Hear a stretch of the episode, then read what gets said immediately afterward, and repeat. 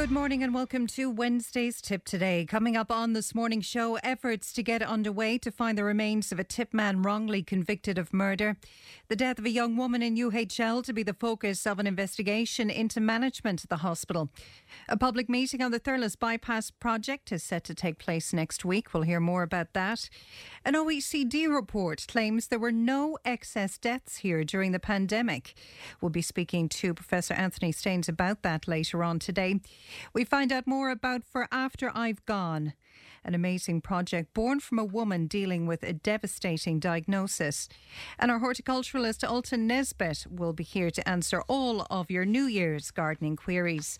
The phone lines are open this morning. You can text or WhatsApp us 083 311 3311 or you can call us directly on 1809 38007 and we'd be delighted to hear from you this morning.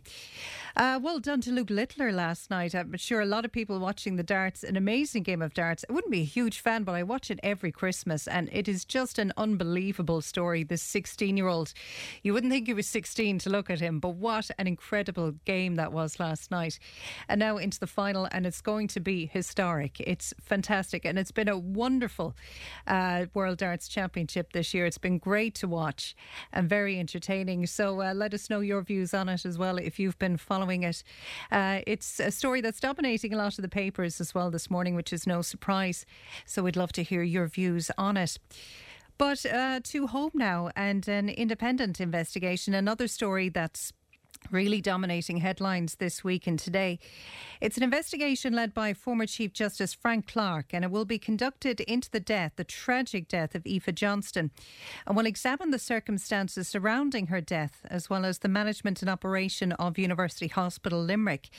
Now, this investigation comes after a scathing internal review by the HSE that highlighted certain issues related to the tragedy. It will focus on the 16 year old's death from meningitis that was after she waited 12 hours in an overcrowded emergency department in December of 2022. Dr. Conor Reidy is a member of the Midwest Hospital Action Group and Nenagh Needs It's A&E campaign. He joins me now. Conor, good morning. Ali, happy New Year to you. How are you today? Happy New Year, Conor. Um, we're great, but I mean, this story, it's such a tragedy. And unfortunately, groups, uh, uh, people like yourself and groups like the Midwest Hospital Action Group have been warning about this for a long, long time. But to see what happened to this poor 16 year old is, it's beyond tragic. It's maddening. Well, I, I, suppose the first thing, and I'll answer that straight off, but the first thing I want to say, Ali, is I'm going to speak this morning in a personal capacity rather than from the campaign. And what I mean by that is the, the campaign, we generally don't speak publicly as a collective about Aoife, if you know what I mean. Yeah. But um, those of us on the campaign as individuals, and I know it's hard to separate the two.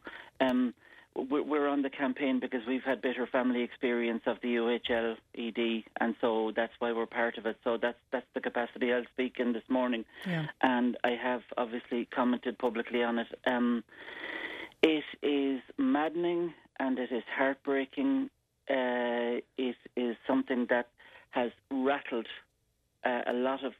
It has rattled me to my core reading this story about Aoife, particularly as it was carried the last two Sundays in the Sunday Independent, um, where they carried a lot of the details of the internal UHL's own internal review into it, into the situation. Um, I would encourage people to get their hands on that paper, or you know, it's it's behind the paywall online or whatever, but find it. It is devastating. Ali is the mm. only way to put it. We and I and lots of others have, of course, been warning of this situation for. Um, or a situation like this for a long, long time, and you know it didn't take the likes of us to to put out those warnings. Um, a tragedy was always going to be inevitable um, because you cannot sustain the situation that has been the norm in there for all of these years and not expect that there would be a tipping point. But there have been other tipping points, maybe not in such a, a devastating way, maybe not in such a um, high profile way as this one has rightly become. But you know, there is evidence out there linking mortality to lengthy trolley waits, and that has been out there. The Mail on Sunday covered that before Christmas.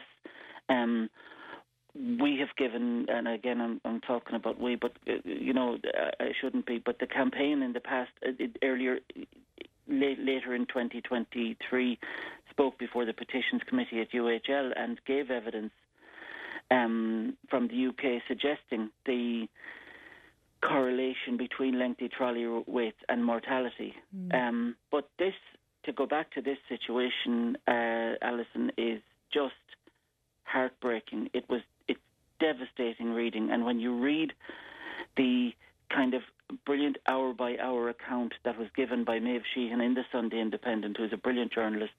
And in last Sunday's Indo, she gave the, the, the kind of every hour, every two hourly account of Aoife's, as she called it in the in the uh, report, Aoife's fatal journey through UHL Emergency Department. Gosh. And I thought that was very powerful. Yeah. Her fatal journey through the UHL ED.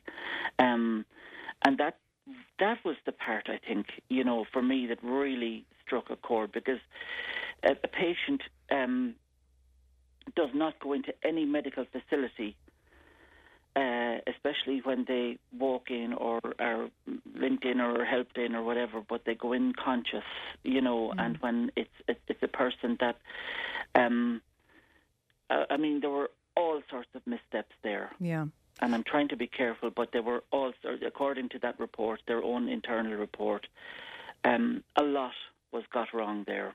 Yeah, uh, and even if you look at staffing levels for that weekend that Aoife was was in hospital, there was one clinical nurse facilitator to support integration and education. There was only one uh, emergency consultant who was on call for the whole weekend. So staffing would appear to be the main issue here, would it not? And at one point, there was one nurse, I think, in a over a particular zone of a crazy number of patients. Yeah. Uh, I, I, want to say 67, but I have to be sure. Um, but I did comment on that at the weekend uh, on my Twitter, and I have to say that fact alone, that fact alone, that one nurse being over responsible for so many patients, um, makes me wonder why heads have not already rolled yeah. here because yeah. that is unforgivable. It is simply I I simply I don't care that there are staffing problems and that might sound blunt and it might sound unrealistic and a bit uh, like hyperbole, but the reality is, Alison, you cannot safely run a facility in that way. You just simply cannot do it. Um, and we we don't seem to have. I know there are staffing shortages shortages everywhere and in all hospitals, but you simply cannot allow a situation to develop where you have one nurse in that particular zone, which was who was over all those patients and responsible for all those patients, and expect good outcomes. Yeah. So someone needs to be brought to account for that, and what I personally have been screaming about uh, on, on this case is accountability. We've never had accountability there for all that has gone wrong through the years, but we need to have, and I'm, I really personally welcome the fact that this new investigation is going to be looking at the management of the UHL Emergency Department because that's long, long overdue. But how long will this process take and how long will this report take? And then what could be the likely outcome from it? Well, there we go. You see, the investigations of, and, and in a sense, the review into Aoife's death, the internal review, I mean, it, it, she passed over a year ago, and it has taken close to a year for that yeah. review to come into her family's hands. So that's a year. Now, if we're going to have a judge led investigation, um, instigated by the HSE itself, but it will be sort of an independent because it's, it's judge led. That's uh, that's I would assume going to take just as long again mm. because you have to give uh, everybody due process in the case. If you have people who have questions to answer, then they are going to have to be given the time and space to answer those questions. Um, that's you know that's something that Aoife wasn't given, unfortunately. But um, in in saying that that's the natural order of things. It's how we do things. So it is going to frustratingly probably take just as long again. Yeah. I mean, I hope it doesn't. What could the outcome be? Um, recommendations, I presume, uh, that won't be adhered to because, I mean, HIQA have made recommend- recommendations to UHL and management have certainly not followed through on all of them or on the key ones. So um, I wouldn't have any high expectations on that. They simply don't listen. Um, so if it's operational recommendations, then I would hold out no uh, hope whatsoever. Um, however, if there are deeper recommendations about actions to be taken, uh, you know, directly arising from Aoife's case, and it pertains to responsibility and professional responsibility and uh, professional actions and how they may or may not have impacted, then you know we we could hope for something like that. And if if direct failings are pointed out uh, on behalf of on the part of people and you know management I'm talking about here, Yeah. um, then then we would hope that that because you know we would hope that that something I would hope that something would come from that because uh, Alison until and unless there is serious responsibility taken for something uh, at that facility by somebody and somebody experiences consequences, then nothing is going to change. And yes, yes, I know, I know, and we all know that it is understaffed, it is under resourced, and uh, Overcrowded. ca- capacity is a huge issue. yeah. Um, but the dogs on the street would have told you, and have told us, and have told me, and have, have told me personally for years, and it's no secret that management across that entire hospital has has been an issue, and that's been said on the Dáil, on the floor of the Dáil as well. So there needs and there needs to be a root and branch shake up. We don't see these problems in other acute hospitals to this level. We just don't, you know. So um, we have to do better with what we're being given. Yeah. And that's that's the reality with the resources we're being given. We have to manage them better um, while we wait for the broader problems to be resolved. Another factor which played into Aoife's tragic death as well was the um, was was sepsis and how she developed sepsis following on from from meningitis. Would you find that concerning? I mean, after the death of Savita Halappanavar in this country, there was a huge public awareness campaign put into recognising the symptoms of sepsis. But yet, in this case, again, we see that those symptoms or the manifestations of sepsis were somehow overlooked again by health officials. Yeah, and and there was no urgency toward Yeah. you know toward that, and that's very frightening. And and th- this is the stuff, as I say, that has rattled some people. That you can go in and you can, you know, somebody somewhere makes a call on this, and th- there's still no urgency. You know, she was many, many, many hours into that stay, Twelve, into that into that yeah. admission, and she was getting paracetamol. You know, now sepsis. I mean, anyone that's ever known anybody that has been, you know, has experienced sepsis or has had their life threatened by it, oh my goodness, it's so frightening Mm. how quickly it can move and how quickly it needs to be addressed. It's a it's a devastating diagnosis if it's not addressed very quickly, and so. Um, yeah, it, it from the internal review, it really feels like uh, nurses were uh, really pushed to the pin of their collar, calling for help for Aoife. Excuse me, and nothing was happening because the doctors, the few doctors that were there, uh, were also uh, taking pressure from all sides Yeah. and they were simply physically if if the review is correct and if their testimony is correct to that review they were simply physically unable to be at her side now that needs to be teased out a lot more as well but the fact is she didn't get the response that she both deserved and that she needed Yeah.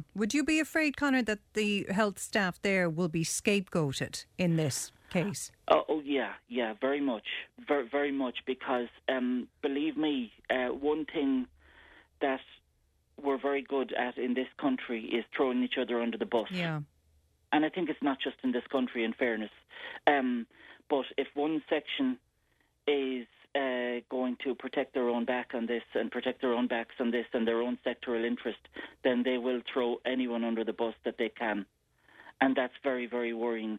Um, the internal review accepted uh, that nurses were very concerned that nurses were making uh, a lot of the running for Aoife, were up, upgrading the call to next levels the whole time, to next levels of, of seniority uh, the whole time, but getting nowhere. And um, for a very long time during that stay and during that admission. And so we we have to have, and that's why I I really say that we have to have consequences, but they need to be top level consequences. Yeah. We can There has to be somebody ultimately responsible, Ali. There has to be, you know, um, if, if something goes wrong, you know, what government we, we say, we see this when when I, I don't know what to say, but like when if a if a government minister has to resign I'm not talking now about this, I'm talking about cases in general. If something goes so badly wrong in a, in a government department, or, you know, in Britain we see prime ministers have had to resign over, you know, when, when situations get so bad and so out of hand, you know, the person ultimately in charge of an organisation is accountable. Is accountable. Yeah. And so we we have to see people at the at, at the top of the UHL group um, hauled over the coals here and made to answer for how that unit, that, that emergency department was allowed to be operated that night and into the next day under those conditions. Yeah. And expect that patients were going to be safe. Conor- what were what were they doing to um, to to safeguard the patients that night? And that's very, very concerning, and it should be very concerning for all of us. Mm. So, no, I hope that staff are not thrown under the bus here because uh, they're the ones on the ground, especially at nurse level, and I can't highlight that enough, yeah. who were being, um, who were, were, you know, pressing the alarm button for Aoife and for probably many other people like her, and continue to do that all these months ever since. Just remember how bad the numbers have stayed. Oh, they were they were nice and lower, lower, not low, but lower over the Christmas period at UHL. But that was at a great cost to elective elective surgery, and those things were all put off until yeah. the 15th of January.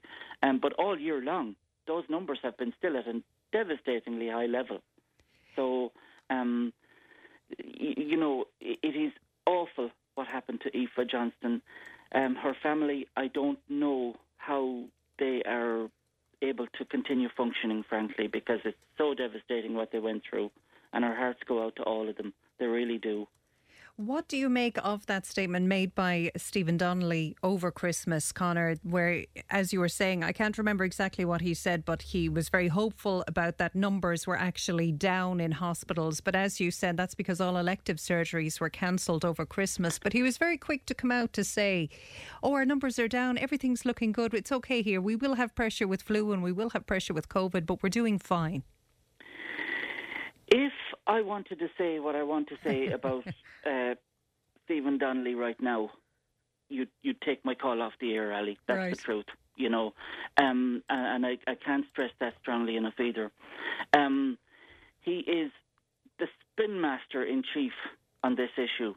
And the, the stuff he's coming out with is not only ridiculous, but it is offensive to everybody who has been suffering on UHL trolleys and every other trolley everywhere else and has ever suffered. He has he had the goal to come out yesterday and he actually responded to a friend of mine on Twitter, which he never does. Mm. Um, a friend of mine from uh, Ennistimon in Clare who lost her husband on a UHL trolley in 2019. And um, he he, he, he made this statement yesterday, you know, praising how well everything went and the huge Herculean efforts of the staff across the hospitals of Ireland. And yes, it's always, by the way, it is always the, the efforts of the staff yeah. in the hospitals that, that, that keep the doors open. So let's let's put that on, you know, mm. front and centre. Um, but uh, and he talked about numbers being down and how, how great it was, and almost he, he was he was almost making on the verge of talking about green shoots here, Yeah. and um, he was called out on it in a polite way by a friend, as I say, from from Ennistimon, who's very well aware of the numbers at UHL, and call, the, the person called out um, the INMO trolley watch figures for UHL for yesterday, which initially were at 112 people waiting on trolleys in UHL, but that was revised down to 85 later in the day, revised down to 85. Still a staggering number. Yeah. Um, so she responded in kind to his tweet and did so very politely. And he responded back, which was kind of shocking, which he never does. And he said, "Hi, Marie. Um, just for clarification, uh, UHL had five people." Uh, in uh, in their A and E in their ED on trolleys yesterday morning at 8 a.m. Now, that this is the great rivalry between what's called the TrolleyGAR figures, which is the way the HSE manages their figures, which is totally discredited, long, long discredited, but they're still hanging on to it. And it's the, it's the measurement that they have for measuring trolleys in the hospitals, and um, as versus the INMO numbers, which uh, is done by people on the ground by the, the nurses Yeah. and midwives organisation. why are those numbers so vastly different, Connor, all the time?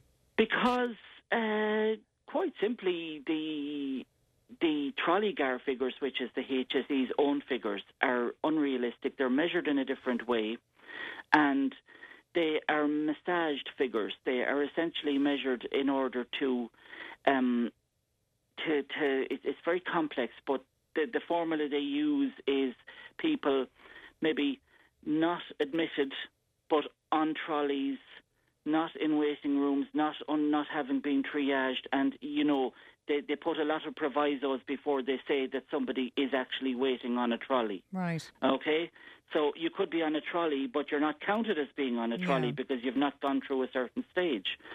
Um, whereas the INMO figures are people on trolleys, full stop Yeah. And that's that's a trolley is a trolley, whatever stage you're on, in in within the system. So um, he had the goal, he had the absolute neck to come out and say to to to a friend, and and did it did so publicly, someone who was widowed by a UHL trolley, as I pointed out to him, um, herself, that there were only five people in the on trolleys in the UHL emergency department yesterday morning at 8 a.m. I mean, this guy, this Stephen Donnelly character, I, I don't know what sort. He never shows empathy. He never shows compassion. Um, and I've heard this from other organisations as well. Uh, he, he is completely devoid of any form of empathy for the suffering that goes on at UHL ED. And he is living in a different reality if he thinks that people are swallowing these numbers that he's trying to sell because they are rubbish. They are rubbish numbers. They are rubbish economics that he's trying to put out there. This idea that there's any form of green shoots going on is just fantasy and it is typical Stephen Donnelly spin. And every time he does it, Alison, every time he does it, he dishonours the dead.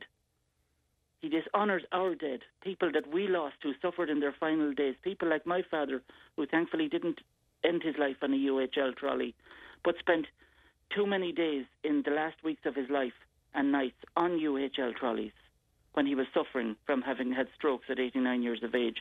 And there's many, many others like him. And every time Stephen Donnelly spouts this stuff, he dishonours those we lost and all of those thousands of people who suffered. Yeah. So he needs to knock that off. That's that's how I feel very strongly. And I, I if we were if putting the campaign hat on tomorrow, if I was offered a sit down as, as part of the campaign with Stephen Donnelly, I wouldn't take it. No way. I wouldn't sit in front of that guy. Yeah. Absolutely not. Connor, I'll have to leave it there for this Yep. morning. Thank you so much for talking to us today. Thank you so much, Alison. Have Thanks, a lovely Connor. day. Take care. You too.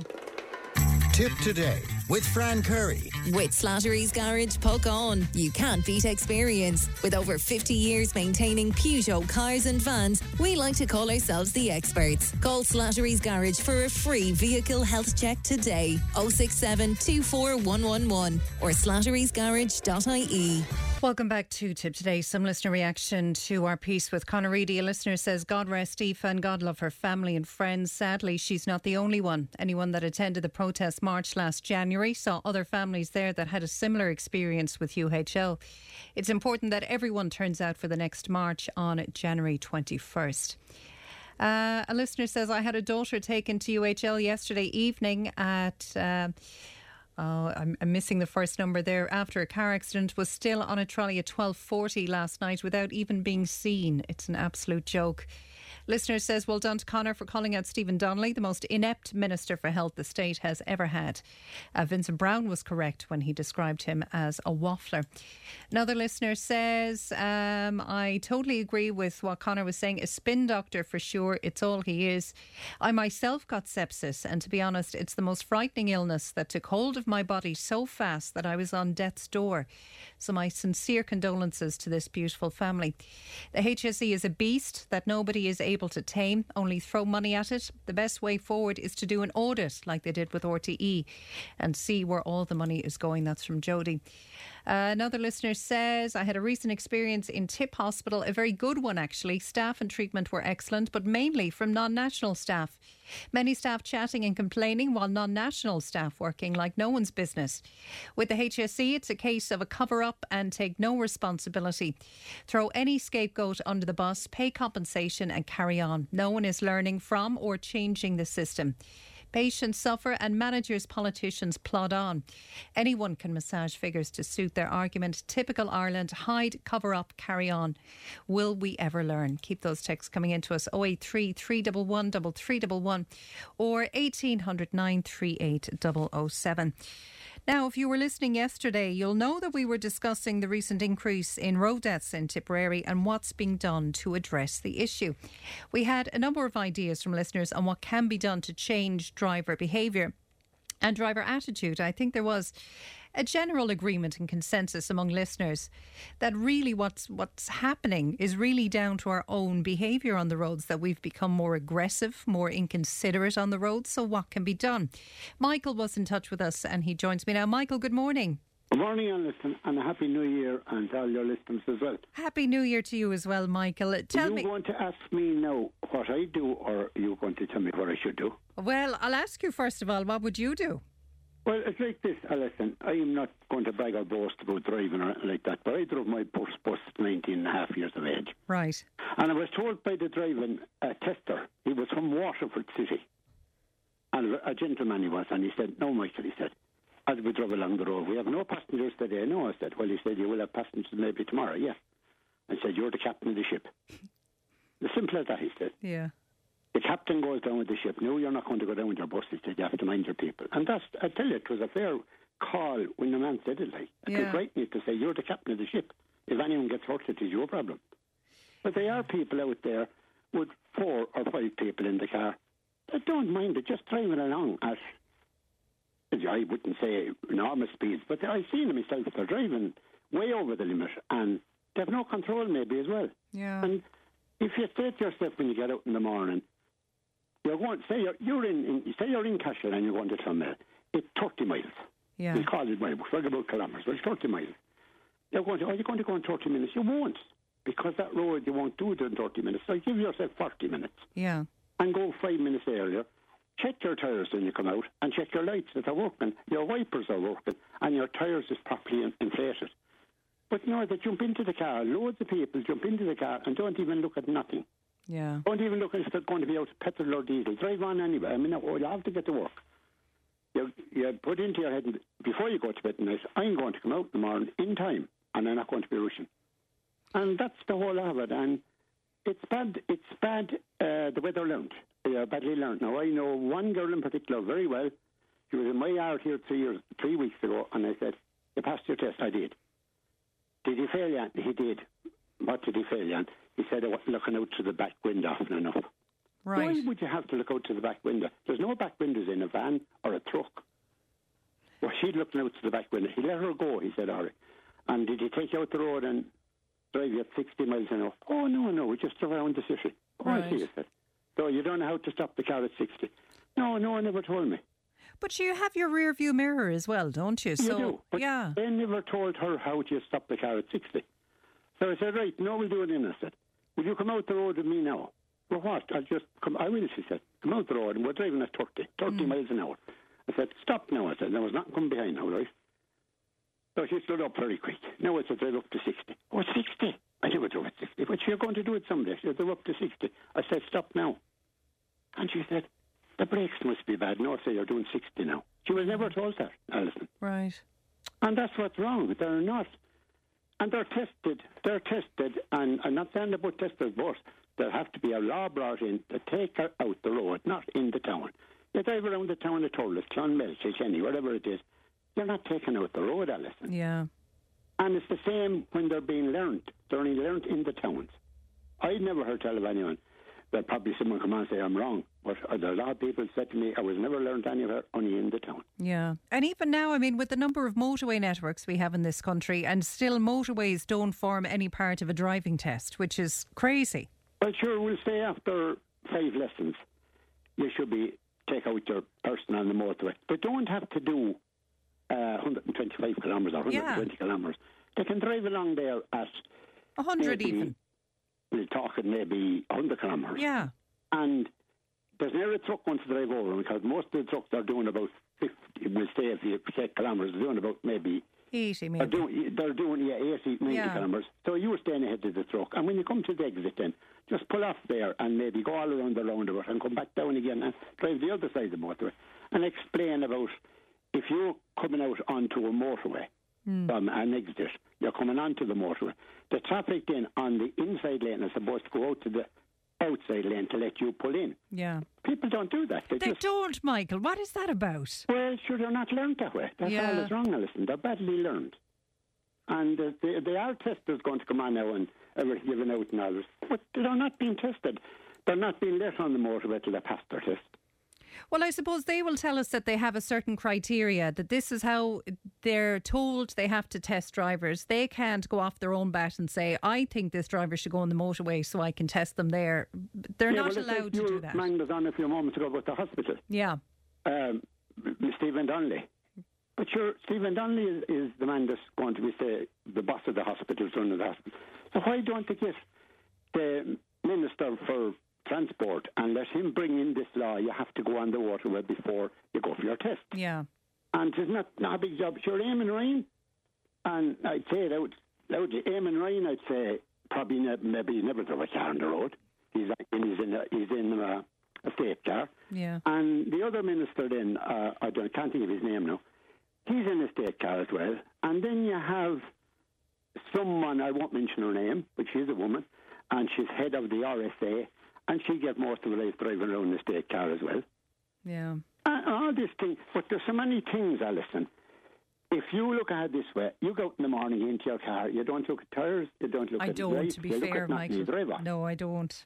Now, uh, but people do it, and then you have people in car parks. They drive in, but they don't back in. Yeah. They don't back in. They were not prob- probably not trained to back in. And then you have people on roundabouts don't indicate. People with dirty number plates. It's, look, it's all carelessness. But if you were driving for a living and you were the captain of the ship, you'll do what you're told to do.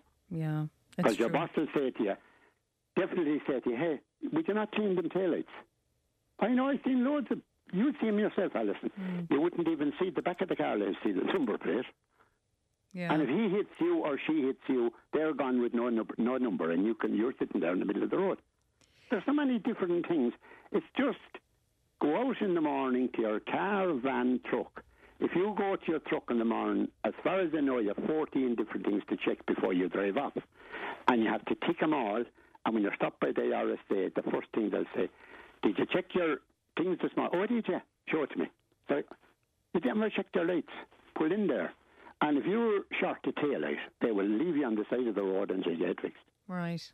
Now that's that's for truckers now, and I'm, Yeah. I'm not backing up truckers or anything, but that is the law. Yeah, You they are they are held to a, a different standard. Can I put a, a comment to you from a listener? A listener says, "I think the te- the theory test is just a money making scheme. Anyone can answer a few questions, but it's the actual practice on the roads that matter, not a piece of paper, and learn to drive safely." What oh, do you think no of doubt that? about it. Sure, look at the theory test. How, how much oil do you put in the car? How much water do you put in it? Pressure and tyres and all this. It's to go out on the road and be told by the first day you go out on the road, explain eh, everything should be explained before you take off. At least, at least five minutes. Letting out the clutch, pressing the brake, the accelerator not to be taken off, uh, skid, skidding the tyres, and look the road ahead. Look ahead. That's where you're driving. Don't be looking around you. And you have two mirrors. You have one in each side, and you one in the you have one in the in the rear mirror as well. You can see what's behind you. But this girl told me she wasn't looking enough in the back window. I said, "What do you mean in the back window?" Oh, I should turn around an odd time and have a look in the back window. Damn it, who tested her? Yeah, that's kind of mad, isn't it? Who I does said that? I tell you, I said you're joking. No, I'm not. She said. So If- said, if you're go up the road and reversing, see." fair and she enough, showed me what she was doing. She was driving along, and we were doing about 40, say, miles an hour, 50, whatever it was. And I said, "Show me the way." So she turned her head and she looked Oh, out the back window. You're after taking your eyes off the road now. I said for what, three, four seconds. That's mad. Michael, hold the line there. Liam is with us as well. Uh, good morning, Liam. Good morning, Alison. Happy New Year. Happy New Year to you, Liam. What do you make of, of this conversation? Do you, would you agree with Michael that people just aren't trained properly to drive anymore? Absolutely. Uh, uh, the minister at the moment, Minister Chambers, is talking about reducing the speed limits, and Michael is there is talking about uh, people being aware, Yeah. regardless of the speed. The speed should be in relation to the road conditions, and a lot of things Michael said there. I'm sure if you put it to Minister Chambers, he would take it on board, especially about being trained on a in a, on a motorway. Yeah. Um, my, my concern is that there's a lack of proper education, uh, and I think Michael brought it there. Uh, a theory test system's very much good if you're not doing the practical. Um, can I can I bring you a story? 25 years ago, where I went to Mondello to a truck show. And uh, I drove around it uh, on the ice car with a tester, and I'm not sure if you're familiar with what an ice No. car is. An ice car is an ordinary car with four extending wheels put outside about five foot on either side. And he has the control sitting in the passenger seat and he can lift the car on the left or lift the car on the right or lift the car and you have to be able to control it. Now driving around Mondello, which I thought was an, a normal speed would be fair enough, but next thing you start pressing these uh, buttons and I was all over the place. It's to train people how to react uh, in ice and it Right. absolutely blew me away. When I, when I came home, I, I wrote to the then Minister for Transport and said, Mondello, ideal opportunity there. Go ahead and turn that into a, training centre instead of people driving around town with no experience, which is fair enough. I mean, if that's all they can do. But I, I was hoping for a proper training centre, and, to me, that time, 25 years old, Mondello looked like it. Build, build like uh, a, a town in it, a falls town, uh, like you have above it in, in Fair City. Build Yeah. a falls town and have and I wrote to Rosemary Smith, which was then a very uh, uh, um, good car driver time, and she was delighted with the idea. But when I put it to the minister, he knocked it straight away. Which again, like Michael said, it's the people in the power that don't have the brains, which is sad really because we're the people that are suffering. But that was that was just a particular incident. There was an opportunity 25 years ago to build a Yeah. training centre and they didn't take it on. And I'm quite sure Mondello at the time would have been accommodating because they could still run their, their normal car race. Hmm. It's just that they would have a, a, a, fall, a one part of it that have a false town uh, and train like that. And Liam, I take it that you learned uh, how to drive on ice because of that. That's probably something you carried throughout Oh, your years of absolutely, driving. absolutely. Oh, absolutely, absolutely. Uh, I, I'm the, of the upper age limit. I passed my driving test in 1976, so I would be on the road for quite a while. Uh, I only had one accident. That was ice at the time, but that was before I did the, the test. Uh, since that, I, I see lights flashing in front of me when I see frozen weather and like that. But the flashing lights are to wake me up, Yeah. to be aware of what's in front of me. Uh, it was the best thing ever. I've never seen it before, but it's called the ice car.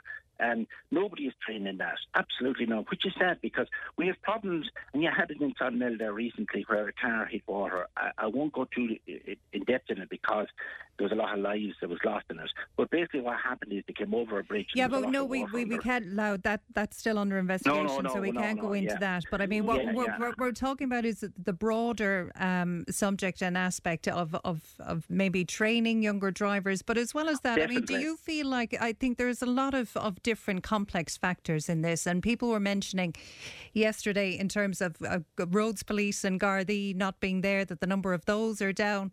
Do you think that that matters really? Really in the in the grand scheme of it? Should it all come down to training drivers? Um, changing maybe behaviour for those of us who've been on the road for a long time who think we're great drivers when we all have bad habits. I mean, let's be frank about it. Oh, oh, I agree with you fully. Uh, even pe- people of my age, you know, they probably should be going for a test again because even the signage has, has changed. Yeah. Uh, there's a sign on the road that confused me for a long time. It's like a teardrop. And uh, until I looked it up, and which took a while, it wasn't on the RSA line. But when I looked it up, uh, it's the goal. It's to uh, make people more uh, aware or a warning of an event, like a hospital ahead and things like that. Right. So, so yeah. I don't know what like you're talking probably- about. Yeah, I don't should- know that. Probably people like me should probably do a retest, but I wouldn't like to see it get into a, a money scam. You know, yeah, that's the problem. We, we have that in this country. Everything seems to be a money scam, which is, is sad, really. Uh, education and awareness, and that man Michael said it there. When you're when you're on your in your car or your bus or wherever it is, be aware of your surroundings. Uh, reducing the speed limit is not necessarily the answer, not necessarily, and, and I use that word necessarily because sometimes the problem, in, particularly in rural roads, is the roads themselves. We have six foot of grass on either side of the road yeah. But we have, we have eight foot to drive on. And if you come around the corner, and the minister brought this up, and, and it's on today's paper, that if a person is walking along the road in rural Ireland, and they're going around the corner, and there's only eight foot of a, of a space to, to drive, that person driving has to pull out. But then he runs into. So why have the six foot of grass? Well, Yeah. it, it's to do with it's to do with county councils, isn't it? Really, An environment, The- the- yeah. I mean, uh, simple thing I think was Frank brought up yesterday with you about the farmers cutting the trees. Yeah. I, I, I'm a farmer and I cut my trees. Okay, fair enough, I cut at five o'clock in the morning because there's no one around. But people should be responsible enough to cut the trees. I wrote to the Minister of Agriculture last year in relation to this, and I got no answer back, whereby I said, if the landowner doesn't cut the trees, be it as the farmer or forestry or whatever, doesn't cut the trees, and in particular farmers, that his single farm payment should be cut to that amount. The county council should be made. And under Act 70 of the of the Planning Act, uh, Uh, landowners are, are responsible for cutting the trees, I- and, maybe and the they should policing be authority. account. Yeah, my, I'll have to leave it there because I'm out of time. I'm afraid. Michael and Liam, great to talk to you both. Thanks Thank for you. joining us Okay, this morning. good morning. All the best. you. Bye Bye. bye. Bye. Tipp FM's Tipp Today with Fran Curry. In association with Slattery's of Puckane, Tipperary's main Peugeot dealer. Slattery's Garage Puckane, the name you can trust for over 50 years in the Premier County. Slattery'sGarage.ie. Welcome back to Tipp Today. A public meeting will take place in Thurles next week to discuss the inclusion of the Thurles bypass on the National Development Plan. A midterm review in 2025 has sparked hopes of accelerating progress on the project. Local election candidate Dan Harty is organising this meeting. He joins me on the line now this morning. Dan, good morning. Uh, good morning to you, Alison, and uh, good morning to your listeners, and have Happy New Year to everybody. Happy New Year, Dan. And first of all, before we get to the meeting, congratulations on your selection for Sinn Féin running in the local elections this year in June. Um, selected on December 18th. Um, a lot of people would say maybe it's it's a good year to be running with Sinn Féin. I mean, opinion polls are up. Uh, how are you looking forward to the local elections, first of all? Um, yeah, well, first of all, I suppose it's a great honour for myself and my family um, to go forward for the local elections this year. Um, I suppose we are riding high in the opinion polls, but I certainly won't be taking anything for granted, and I won't my, myself personally. Uh, there's a lot of uh, hard work to do. We've a lot of ground to cover. Um, it's great to be out. I'm out the last couple of months talking to people on the ground. There's a lot of people are coming back with a lot of issues, are taking public reps for people and that, and um, certainly be rolling my sleeves up and wor- working very hard. I won't be taking anything for, for granted, Alison. Yeah. And what are some of the main issues you're running on? Um, I suppose I'm I'm focused a lot on housing. I suppose people of my my generation, a lot of people are locked out of home ownership. In terms of um, uh, affordable housing, uh, a lot of housing is very unaffordable. Even for last night, for example, I was speaking to a gentleman and his his girlfriend and, and, and her husband are looking to move back to Thurles. They're living up the country and they've been working very hard. Both of them are working um, for the last 20 years or so. Um, they're looking at houses around the Thurles area and making bids on houses, and they're just find it nearly impossible um, to to have a bid accepted. There's there's a lot of competition in, in, in terms of housing there. Um, so there's a lack of housing. There's also a lack of housing in terms of social housing. I was speaking to another um, lady just before Christmas there. She's living in a house, um, a council house. Um, she's uh, four kids living with her, uh, aged uh, 12 to about 26. Um, one of the, the oldest of her children has grandchildren. They're also living in the house. Um, she has the grandchildren staying in the bed with her, um, and her partner has to sleep down on the couch. So there's a, there's a major overcrowding issue there in that house, and, and this is seen across the across the board. We need to we need to see a ramp up of, of building in terms of social housing, in terms of affordable housing, and we need we need a delivery on that. And I think um, I know it's at government level and funding for, for local authorities, and that is a big issue. But in terms of local authorities, I think local councillors can steer can steer um, uh, the policy in that direction, and that's that's something that would be key in, in terms of what I'd be looking to, to achieve. Mm. When it comes to the Thurles bypass issue, then Dan, Yes. I mean, God knows we've been talking about this issue for a long, long time. Do you think we are any closer? Um, look, um, it's it's it's when it was announced. I think the route was first announced in 2011, and there was great anticipation Yeah. and hope, I suppose, in the town that that, that things would progress. Um, it seems to have stalled over the years since, and that's a great disappointment to people. There's there's serious issues, of course, in Thurles still in terms of the heavy goods vehicles and traffic that that are, that are in the town, and it's a great danger to to public, to cyclists, the pedestrians, and to the drivers, and to, to the heavy goods uh, vehicle drivers themselves. Um, something needs to be done. Um, it's been um, mooted lately that there will be a review in 2025 of the National Development Plan. So, look, I'm calling the public meeting, I suppose, um, in, in to look at um, kind of putting together a campaign locally, a community campaign to try and get get the the the, the uh, project um, put back on the National Development Plan. Um, there is great competition on that, of course, with other areas. But I have seen in other areas, for example, Tipperary Town and also in Slane, where community, community-based campaigns um, have, have worked. They've made uh, publicised the, the, the projects in their own areas a lot, and it has helped to um, to bring it to the attention of ministers and government. So we're, we're, we're looking to, to make uh, Minister Eamon Ryan uh, aware that the people of Thurles are, are very much um, in need of this project. Um, the meeting itself, I'm inviting the other public reps to it as well. I'm inviting business people in Thurles and the, the public at large to come in and voice their opinions. Um, we're looking to give kind of a, an update on where the situa- how the situation stands at the moment for people and looking for their input. And hopefully to put together maybe a committee or a Oh, Dan, are you there? Oh, I think we might have lost Dan, have we? Uh, we'll try and get him again, even though I know we only have about a minute or so left, uh, but we'll try and get him back just to make that point. Uh, Emma's just trying to get him now. So if you want to add to the conversation this morning, you can text us 083 311 3311 or you can call us on 1800 938 007. Dan is back with us. Hi, Dan. Sorry yeah, about that. Sorry, sorry there, I got cut off there. I'm not sure why. That's why. okay. You were just telling us about uh, inviting local businesses and local reps Yes. uh, to this meeting and, and, and what you're hoping to achieve from it. Yeah, yeah. So just basically, I suppose we're looking um, to kind of set up a campaign group off the back of of the meeting to try and um, press forward the, the case for the, the Thurles bypass. And in an election year, we have local elections this year and a general election probably this later this year or next year. Um, so it's a time when you have the years of ministers and you have the years of government, and I think it's just it's a perfect opportunity with the with the midterm review of the development plan coming up as well to push the case forward for Thurles. And it, it's look it's it's only a possibility that it will uh, be included, but I think it's um, it's the responsibility of of, of of people standing um, to represent people to have the, the best case possible um, put forward. Yeah. And Dan, tell us about the detail. When is this meeting taking place and where? Um, the meeting is on uh, the 11th of January, which is next uh, Thursday at 8 p.m. in Hayes Hotel in the Davin Room. So everyone is invited along. I'll be um, publicising it online and I'll be calling around to businesses and stuff during the week to invite people as well. So anyone that wants to come in and have their say or hear an update, hopefully we'll have maps of the, the proposed route and stuff like that there. If anyone wants further information on it or has any input to give, they're more than welcome to come along on the night. Okay, Dan. We'll be interested to talk to you maybe afterwards and see what the response is. So we look forward to that. Thanks for joining Absolutely. us this morning.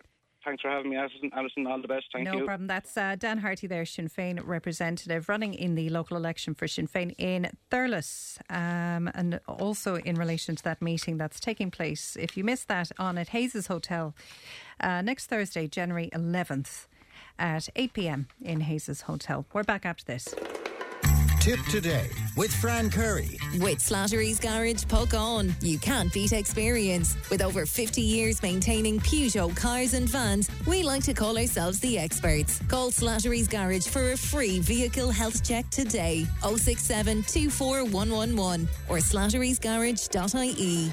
Welcome back to Tipp Today. The phone lines are open 1800 938 007 or you can text or WhatsApp 083 311 3311. We got a lot of texts in this morning in relation to uh, driver behaviour and roads issues, and I'll bring them to you uh, in this hour. But first of all, new research shows that Ireland had no excess deaths during the core pandemic years of 2020 to 2022. This research, published by the Organisation for Economic Cooperation and Development, shows that Ireland was one of nine OECD countries to avoid excess deaths during this period, registering the fourth lowest rate behind New Zealand, Iceland, and Norway. Professor of Health Systems in the School of Nursing in DCU, Anthony Staines, joins me now. Anthony, good morning. Good morning. Good to talk to you this morning, Anthony. Thanks for joining us. I'm sure a lot of people, though, are very confused by this report. So, first of all, what is the definition of excess deaths? Uh, excess deaths is more deaths in a particular period of time than you expected for, based on the figures from some previous periods of time. And, you know, people are confused by it, including, unfortunately, uh, the Department of Health.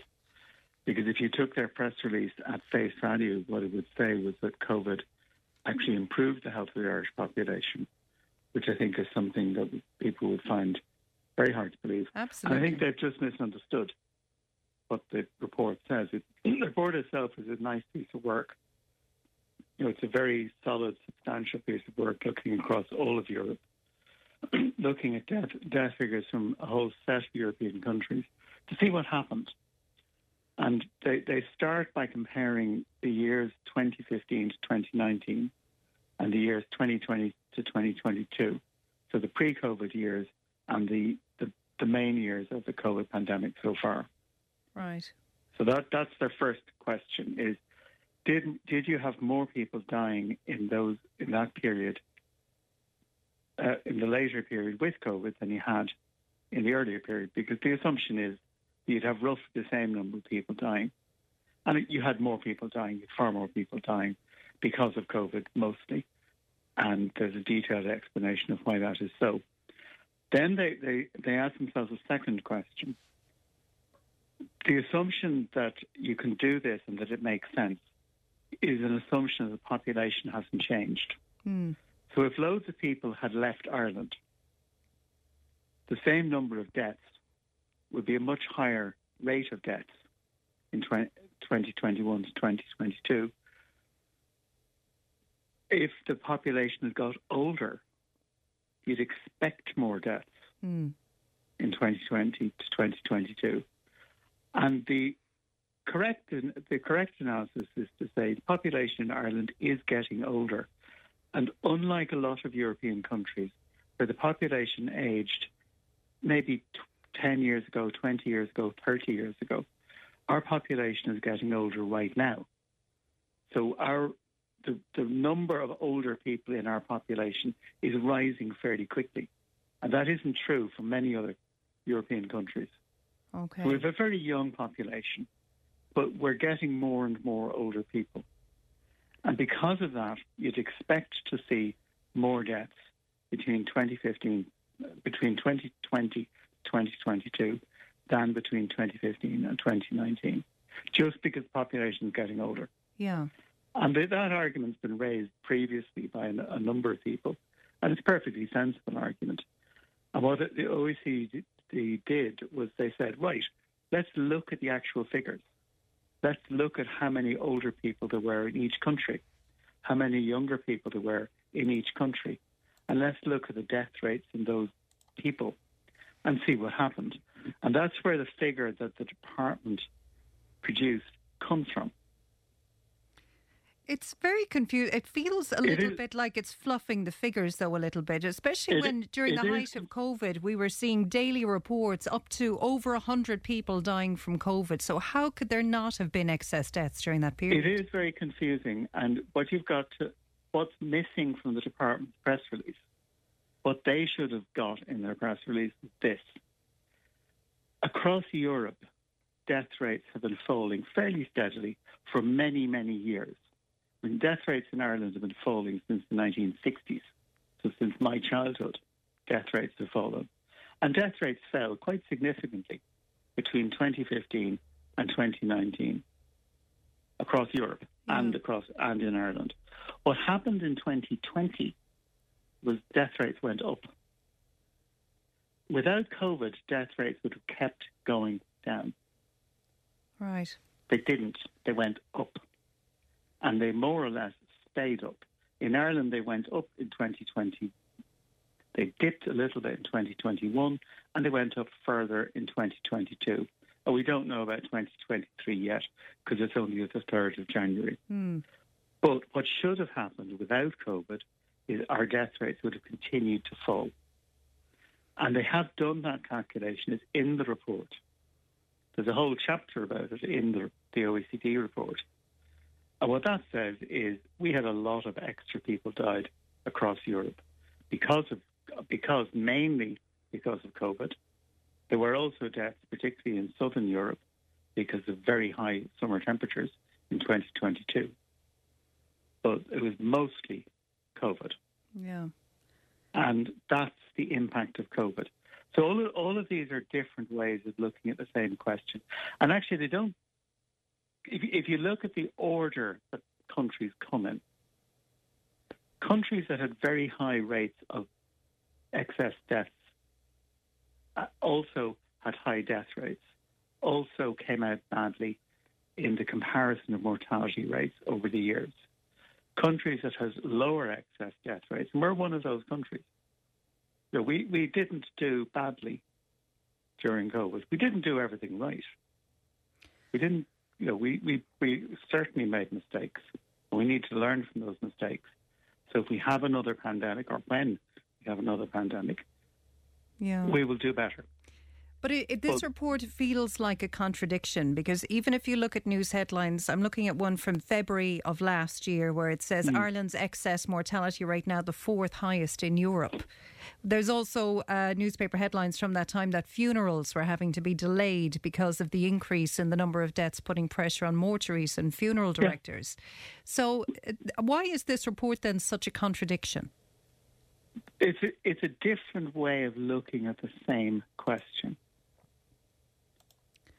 Okay. it- there, there's lots of different ways of looking at deaths. The most important one from the for you know a healthcare point of view is the actual number of deaths, and the actual number of deaths went up sharply. That's that's what drove everything else. But the population was getting older at the same time the number of deaths was going to go up anyway, but the underlying death rate was falling. So there was more than one thing happening. And that's one of the reasons the stuff we do can be a bit tricky because there's many things happening at the same time. But the, the figures are pretty clear, and the, the OECD report is clear. The press release is far from clear, but the report itself is quite clear that COVID had a very substantial negative impact. A lot of people died from COVID. A lot of people are still dying from COVID across Europe. And these are people who, without COVID, would have lived, would not have died. Now, obviously, everyone dies eventually. If you wait long enough, everybody dies. Hmm. But COVID brought death, brought on deaths earlier, killed people who would otherwise have lived for many, many years in pretty good health, um, and had a huge impact on our population, on our health system. Now, the vaccinations have changed a lot. Vaccinations reduce the risk of death by a factor of about 10, which is huge. That, that's an enormous reduction in risk. So you're 10 times more likely to die from COVID if you're not vaccinated, roughly, than if you are vaccinated. But now we- we're at the stage now, though, post COVID, where there is a lot of suspicion being cast on vaccinations and maybe what may have been caused as a result of vaccinations. Uh, we know a lot of cases of myocarditis being blamed on, on the vaccine itself. Um, Well, what, what we see with myocarditis is that, yes, the vaccine does cause myocarditis, but COVID causes myocarditis yeah, as well. yeah. COVID causes a lot more myocarditis than the vaccine does, and it's inclined to be more severe. So people recover, people who've got vaccine myocarditis, which is a very rare complication, but it is a real complication. People who have had vaccine myocarditis almost always recover. Mm. People who get COVID myocarditis often recover, but not always. Yeah. So We- that's you know th- that's a trade-off. It's a trade-off we make with with vaccines. Most vaccines cause some kind of side effect. We use vaccines because the side effects are much less severe than the side effects of getting infected. When, Anthony, will we become aware or will we have information in relation to mortality rates and death rates for 2023, which will be very interesting to look at um, to see the effect that either COVID or vaccines have had on the health of the nation? We have we have quarterly death for for the first part, the first half of 2023. I haven't looked at them, but they do exist. CSO will be producing a report on mortality. I would imagine it's usually about the middle of the following year, because it does take time. We we have a death registration system which is not great, so our death statistics are not wonderful because we, we didn't reform our death registration system very effectively. But it's a good indication of what of changes over time. Hmm. So we should we should have a good idea by the middle of this year. But you know, where COVID is not over. You go down you go into any of your local hospitals and talk to them about COVID. There are wards full of people with COVID Yeah. in most of the hospitals. There are people with COVID in the emergency departments. There are people with COVID working in, in the hospital. There are staff all sick because they have COVID. And one of, one of the things I would question is this WHO have strongly recommended that we should have universal masking in healthcare settings. And we don't. That's not a recommendation that the Irish government is bringing forward. But I think they probably should because there's just, there is a lot of COVID around the place. Yeah. A lot of people getting infected. And we need, we all need to do what we can to reduce risks. And that means, means in the first place, getting vaccinated because that really does work. It greatly reduces your risk of death. Then it means cleaning up the air. You know, we, know how this virus spreads. It spreads through the air.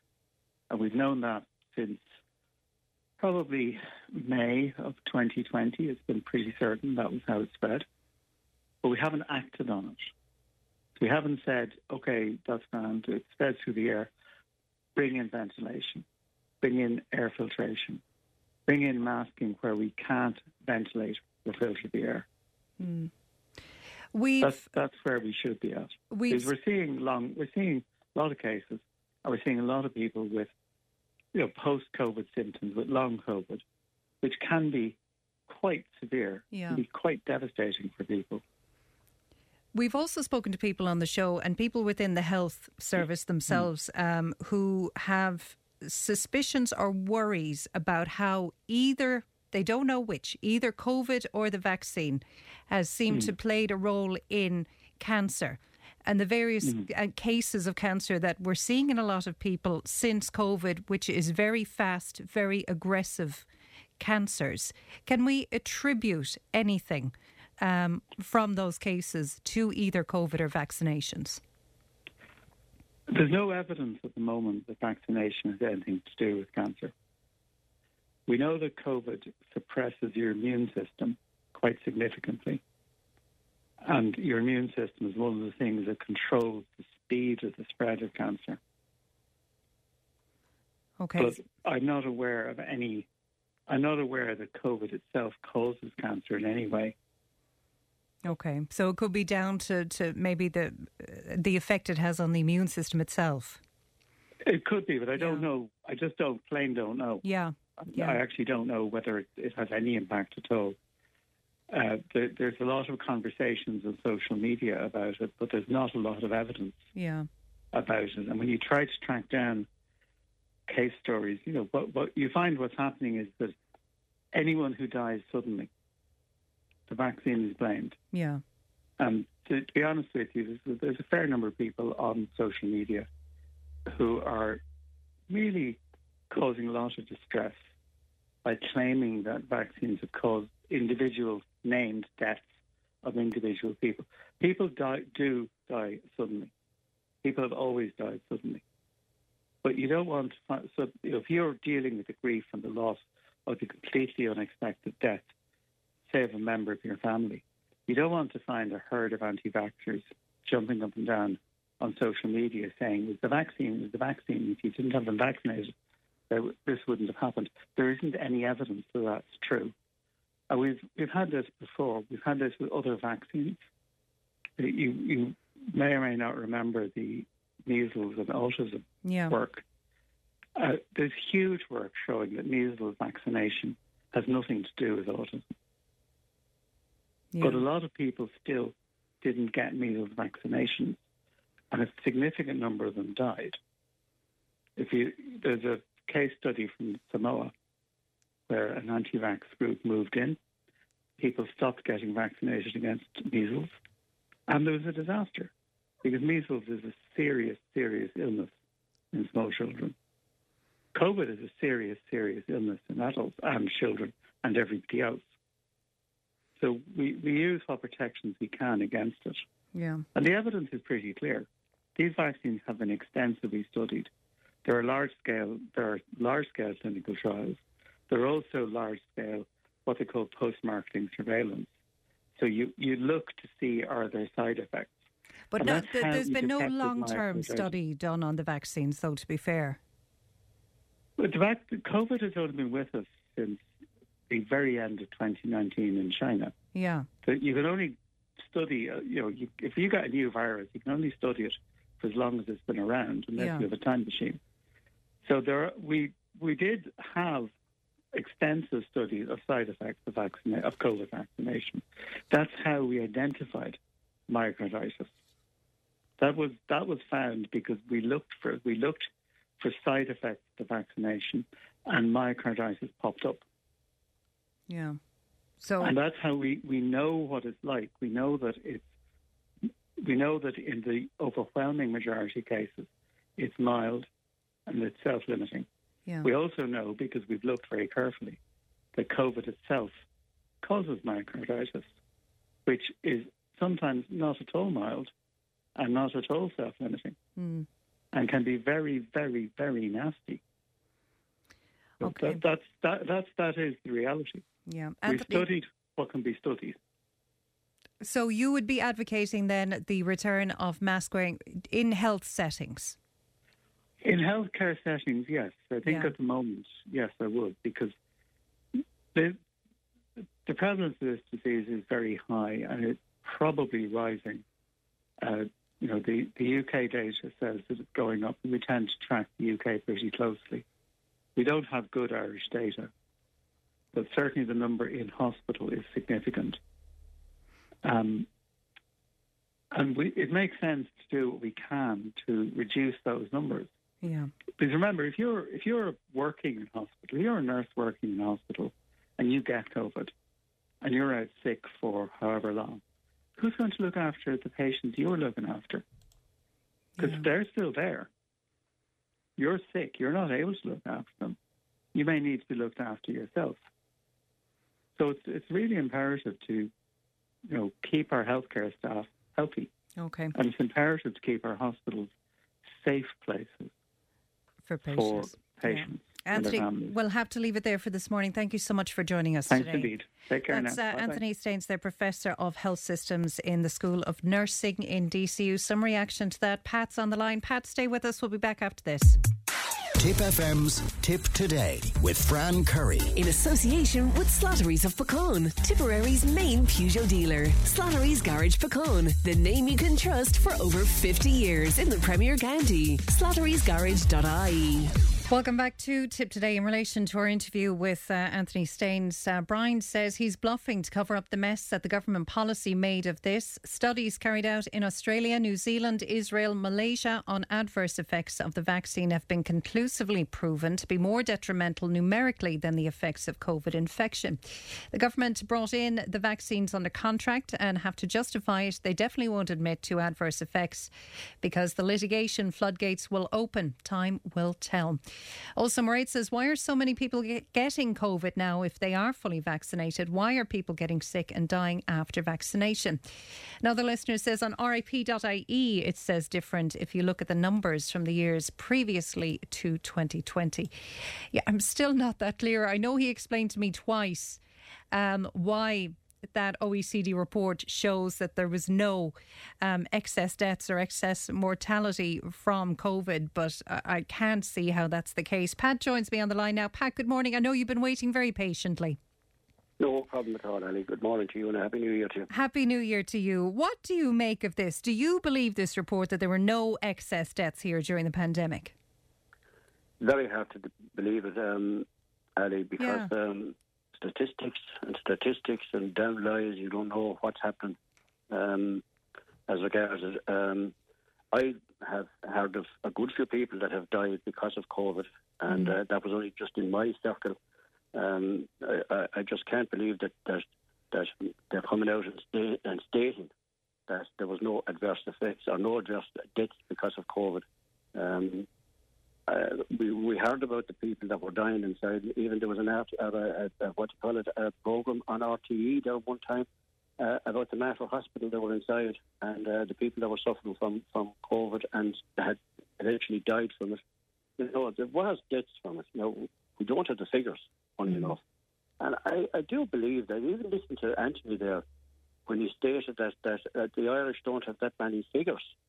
Um, you know, that they, they, they didn't get the figures of whatever the case may be. So where are these figures coming out? Exactly. Yeah. How can you conclusively say that there were no excess deaths if we don't have very clear figures to begin with? Yeah, that's this is this is the kind of the thing that that um, you know is it, is it a whitewash or what? I don't know. Now I'm not part of the conspiracy theorists, good, bad, or indifferent. Uh, when COVID came here to, into Ireland, I what I did was I just believed in science because science is there uh, to look at these things. And okay, we we we were new to this this thing. As he said himself, it was in China in late 2019. Hmm. You know, you've often heard of a few people that were sick at Christmas. Absolutely. It was. I'm telling. I am convinced I had it in 29 in December I'm same. 2019. I got a very bad uh, flu around about November, December of Yeah. 2019, and um, it was it was bad. You know, whether that gave me an immunity towards the COVID, I'm not quite sure, because uh, I did then when the vaccines came out, I, I volunteered straight away. I wanted the vaccine, and I even stated to people that bucketed into me. You know, I did just did not want to get uh, uh, COVID because of the scares that were out there. And Yeah. looking at, at, at different newspaper headings, and uh, I subscribed to the New York Times, and and, and they were uh, really, really coming in in, in in early 2020 and uh, going through 2020, and they were putting up the amount of deaths in the United States. Sure, remember, rising, Pat, rising, remember the, the photos we saw from Italy of body bags piled high behind a hospital? Yes. I, I- I remember that very clearly. Very clearly, and this is the thing that scared everyone. Yeah. And, and if you look at it, it's some of the, the, the American channels like CNN and those, and and the body bags be brought out into into refrigerated Yeah. trucks. They just didn't enough to, to hold them. You know. Now, looking at the figures, at how one other aspect of it is, is how did the government behave during COVID? Did, uh, were we protected by legislation or whatever the case would be, or or, or, or um, were we protected by the fast, fact that we were all t- told to stay in, no travelling, whatever the case would be? Uh, have to mask up, uh, and and and suddenly there was no flu being. being uh, people were saying, "God, we've got no flu." Yeah. Um, now the masks do help. Now, right, if you look at, at what happened in America when we had a buffoon of a president over there, he was he was just ignoring it. Take Dettol or Domestos or whatever it was, pump it into your system. You other fellow over in, in, in, in the UK Johnson, Yeah. not taking COVID into uh, uh, respectively, and you know until suddenly he got it himself, Yeah. and he was shifted into hospital. You know, um, I got COVID. I got it once, um, but it was very mild because I, I took the vaccines. I have I think the seven vaccines taken so far with no adverse effect of, of COVID. Now I am, um, how would have put it in a situation that, that I have diabetes, right? So I could be susceptible to. I, I was always susceptible to, to flus and things like that Yeah. that was going around. But then when I started taking the flu injection, uh, anytime I did get a flu, it would be just, you know, maybe two days, three days, and uh, over and out of it, over and done with. Um, but I got uh, um, the, the COVID, and uh, it was only di- diagnosed because I was hoarse.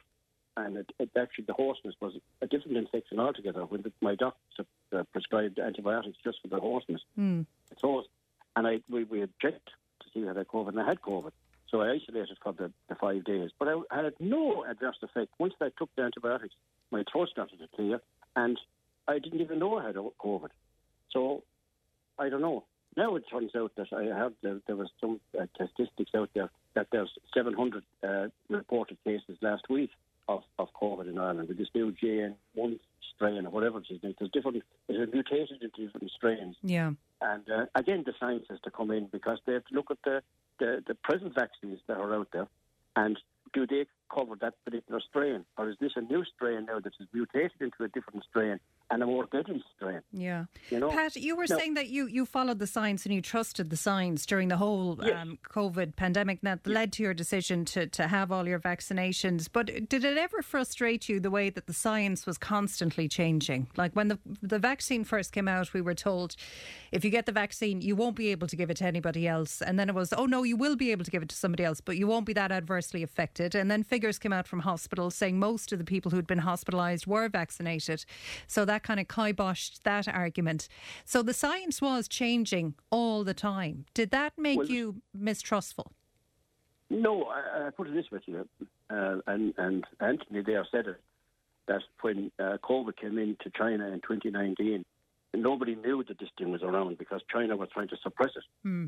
And then suddenly, then people started to travel around the world. And, and as you said there, it, it, it was Italy kind of in, in Yeah. early 2020. We were talking about Italy and the people coming. There was a, I think there was a rugby match or something at the same time. That's and they right. to- said we should stop the, the rugby match and people travelling over and back because of the amount of, of, of deaths uh, in, in Italy. Now, the, the only thing about it was that they had to try and bring in a vaccine. So all the companies came together and they brought in they, they, they brought in an, a vaccine. And I think it was brought in, we, okay, we tested the population to see, the, see does it work, I think at the start. But uh, then there was different types of vaccines. You had the Moderna, you had the Pfizer and whatever else you had. And people then were saying that, oh God, I got the Moderna, but I, I felt bad after it. I don't like it. And the, the other conspiracy theorists then were saying that, oh, Moderna will kill you, you know. Mm. But then when Pfizer came in, everyone said Pfizer was great. Then they were saying, oh, Pfizer could kill you too, you know. So, I, I, look, at the, the, the, the science was evolving as fast as the COVID was evolving. You know, because we suddenly had a pandemic, which was a very, very serious pandemic, and we had to try and curtail it, and they had to manufacture a vaccine for it. So, uh, I think that, that look, I think that in fairness to the companies and in fairness to the scientists, like they got it right. But the only we're we're talking now four years afterwards. This Yeah. is five years. This is the fifth year we're into it now. We're talking four years afterwards, and we we did get the vaccine. As I said, I've taken I've the seventh one taken. For they get the spring booster and the winter booster or whatever it is, and I don't suffer from COVID. I didn't have it, and I don't have it. But at the same time, that we're out in that population that there during the Christmas. We just take, for example, crowded shopping centres, crowded Yeah. streets, you know, and if it travels through the air, like uh, we should be picking up the COVID again. Maybe we should be masking. Oh, Yeah. definitely, I would, I would uh, uh, st- say that the people that are in the the HSE, or not in the HSE, we'll just say the health environment, that nurses and doctors, they should uh, use, uh, have their masks on at all times because you don't know what's going to come in the door. Yeah. And there's no point in a doctor then treating 20 patients afterwards and finding that he's after transmitting 20 cases of, vi- of, of the virus to, to those, or 10 or 5 or whatever the case may be. You know. Yeah, So- Pat, can I ask? um, I think one of the, the saddest indictments of what happened during COVID was the division in people. And people were asked very openly, Are you vaccinated? Are you not vaccinated? And people who weren't vaccinated were treated, it has to be said, appallingly. They made a decision for themselves and for their health that they didn't want. They didn't trust this vaccine. They didn't want to take it. And because of that, they were completely vilified in society. When we look back at that now, three, four years later, how do you feel about that? That that division that was created among society? Well, I'll put it this way to you, Ellie. 2020, uh, hindsight is 2020 vision. Yeah. you know. And like if if if I've known people that didn't take the vaccine and wouldn't take the vaccine, and I was surprised at them, right? That they, they stated that that was their that was their line. They just would not put a foreign body into their into their own body or a foreign chemical into their own body, and they prefer to take the, the ch- their chances with COVID. Now these are pretty young people, you know, older people. Uh, like myself, we kind of trusted the science and Yeah. said, right, we'll move on because we're, either we're always hospitals or whatever the case may be are used to that environment, right? Young people don't want a foreign body inside themselves, but at the same time, I would stand back from them, you know, because of the threat that they are not vaccinated, so that the chances are they could be carriers of the COVID, you know, and and maybe and could spread it. Now, I'm not saying that that happened. I'm just saying that was my thought Yeah. at the time. Yeah. Uh, when somebody would say that they weren't vaccinated, and I always remember too when you go into if you're out in, in, in a different town or city and you wanted to go for a bit of food, the Yeah. first thing you had to do was produce your certificate. Yeah. Right now, I, I have never heard of anyone that didn't have a certificate was refused, but at the same time they were asked for the certificate. So I presume they did refuse people going in if they didn't have a certificate. I yeah. don't know. I would assume so. wasn't one of Yeah. Sorry. I would assume that they would have been refused. I would I would so myself as well. Yeah. But the, the thing about it was it was a it, this was a, a complete different type of environment we were in. Imagine lockdown, cars couldn't travel, you know, Yeah. and suddenly the roads was was I'm living I wouldn't say on the side of the road, but near enough to the main road, and the, the, the quietness of no vehicles travelling. It was just unreal, it was surreal. Yeah. It was like the end of the world, Pat, wasn't it? It was like the end of the world. And and and that is where I said that that when the anti-vaxxers came out and they were spreading all sorts sorts of, of, of misinformation out there, like it, it was it was that was surreal as well because now you do- if you were anyway susceptible to to to uh, or could be in a situation that you will believe these people because of the conspiracy theorists they were putting up and the, the false information they were putting up. People didn't know what to do. Mm. They didn't know whether to turn left or right. You know, it's like coming up to a crossroads with a two the finger post and it's pointing to the same place in two different directions. Which way do I go? It's Yeah. a chance. But then at the same time, I think anyone who did have concerns about the vaccine, they were immediately branded conspiracy theorists. And as we've seen now from studies that are coming out in recent months, a lot of their arguments and a lot of their fears ha- are founded. Yeah, okay, okay. Maybe I, I, I I'm not aware of, of, of, of that now. That that their fears were, were, you know, that they were they could have been genuine fears. Maybe they were, you know. But if you look at it this way, China. I was just looking at a figure the other day, and it was amazing. Uh, those that the amount of deaths per population, you know, the, their population, Mm. and China was one of the lowest. Now I know that the highest population, and it's also a, a, a huge country, you know. So like that, that China. When you look at China and and, and in comparison, say to Europe, right? They must have curtailed the travelling. They did what they did is they isolated the towns. Yes. I do know inside in, in China, Yeah. and uh, because I have a couple of friends out there, they did actually close down the towns completely. That there, was a virus inside it, and they went out and they sprayed all the streets, right? But this thing was out to try and curtail it, and people were, were kept inside in their homes, and anyone that was that, that was out of the street was caught, were, were arrested and put into a kind of like a sanatorium. That's right. Yeah. So, you know, this is how they curtailed it in China, but it had one of the lowest death rates per population. But the other one was was, was um, there was another, a third, another I can't remember what the country was. There's a third world country that it is as well. Now maybe they don't have statistics there, Yeah. but one of the highest was was Britain, and one of the other highest was America, USA, and that's because of two buffoons. You know, that were, Yeah. that were managing the country, you know. But I mean, it just makes you like this new report. I think would make everyone question what can we believe and what figures and what reports can we believe. I mean, we were getting daily updates of, of hundreds of people in in some cases over a hundred dying each day from COVID, and then they can come Yes. out with a report and say no, there was no excess deaths, everything was fine. And even at the time, the COVID figures themselves couldn't be trusted because dying with COVID and dying of COVID were two very different things. But two very different things. And, and, and the thing about it is, Eddie, as well, if you look at it, that if, if a person was an older person inside in hospital and died, the first thing they'll say is oh, they died of COVID. Yeah. Because there was there was there was a, a, a inside in nursing homes they died because of COVID. Now, those people were, were elderly, and it was an awful uh, thing to think that you couldn't visit your elderly relative inside in a, a nursing home or whatever the case may be, and suddenly you get notification that their, your relative has died, and the first thing to put down to was COVID. Maybe the chances are that person was was not well anyway Yeah. and could die. Yeah. You know. Um, now, I, I, I've often heard of, of and, and, and in our own locality, uh, a few people have died because of, of cancer and because of, of heart failure or whatever the case may be. Now, if COVID was around, would they be? Would that be those deaths be attributed to? They would. the Yeah, they would. And I, I have personal experience that we had a family member who died during COVID, um, died of cancer, um, but they had tested positive in the days just before they died. Now, the death wasn't at all because of COVID. They were expected to Hmm. die anyway, but that death was put down as COVID death. And Right, that, that right. wasn't and that wasn't the case. So I, I do have personal experience of that. That did happen. Mm, mm, mm. That's what I'm saying. Is that It just that makes if you question it, doesn't it? Sorry. It does make you question it. It makes you question it, you know. So, like, if that was the situation, then we- just take, for example, the, the, the, the, there was a, was rife around for some of the of the um, nursing homes uh, and the environment that they were in, uh, that those people were in, because number one, they were old. Number two, they probably their autoimmune system was not shot anyway.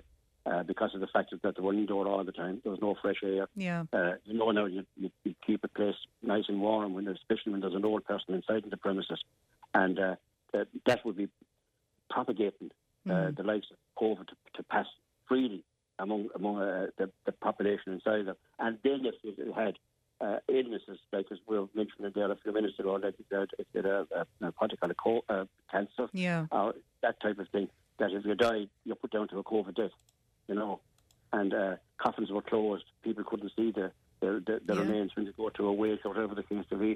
It, it was frightening. It and, was. and like, like people, any older person out there, they were absolutely scared to death over over COVID. Yeah. You know. Yeah. But now I think we've gone very, very complacent.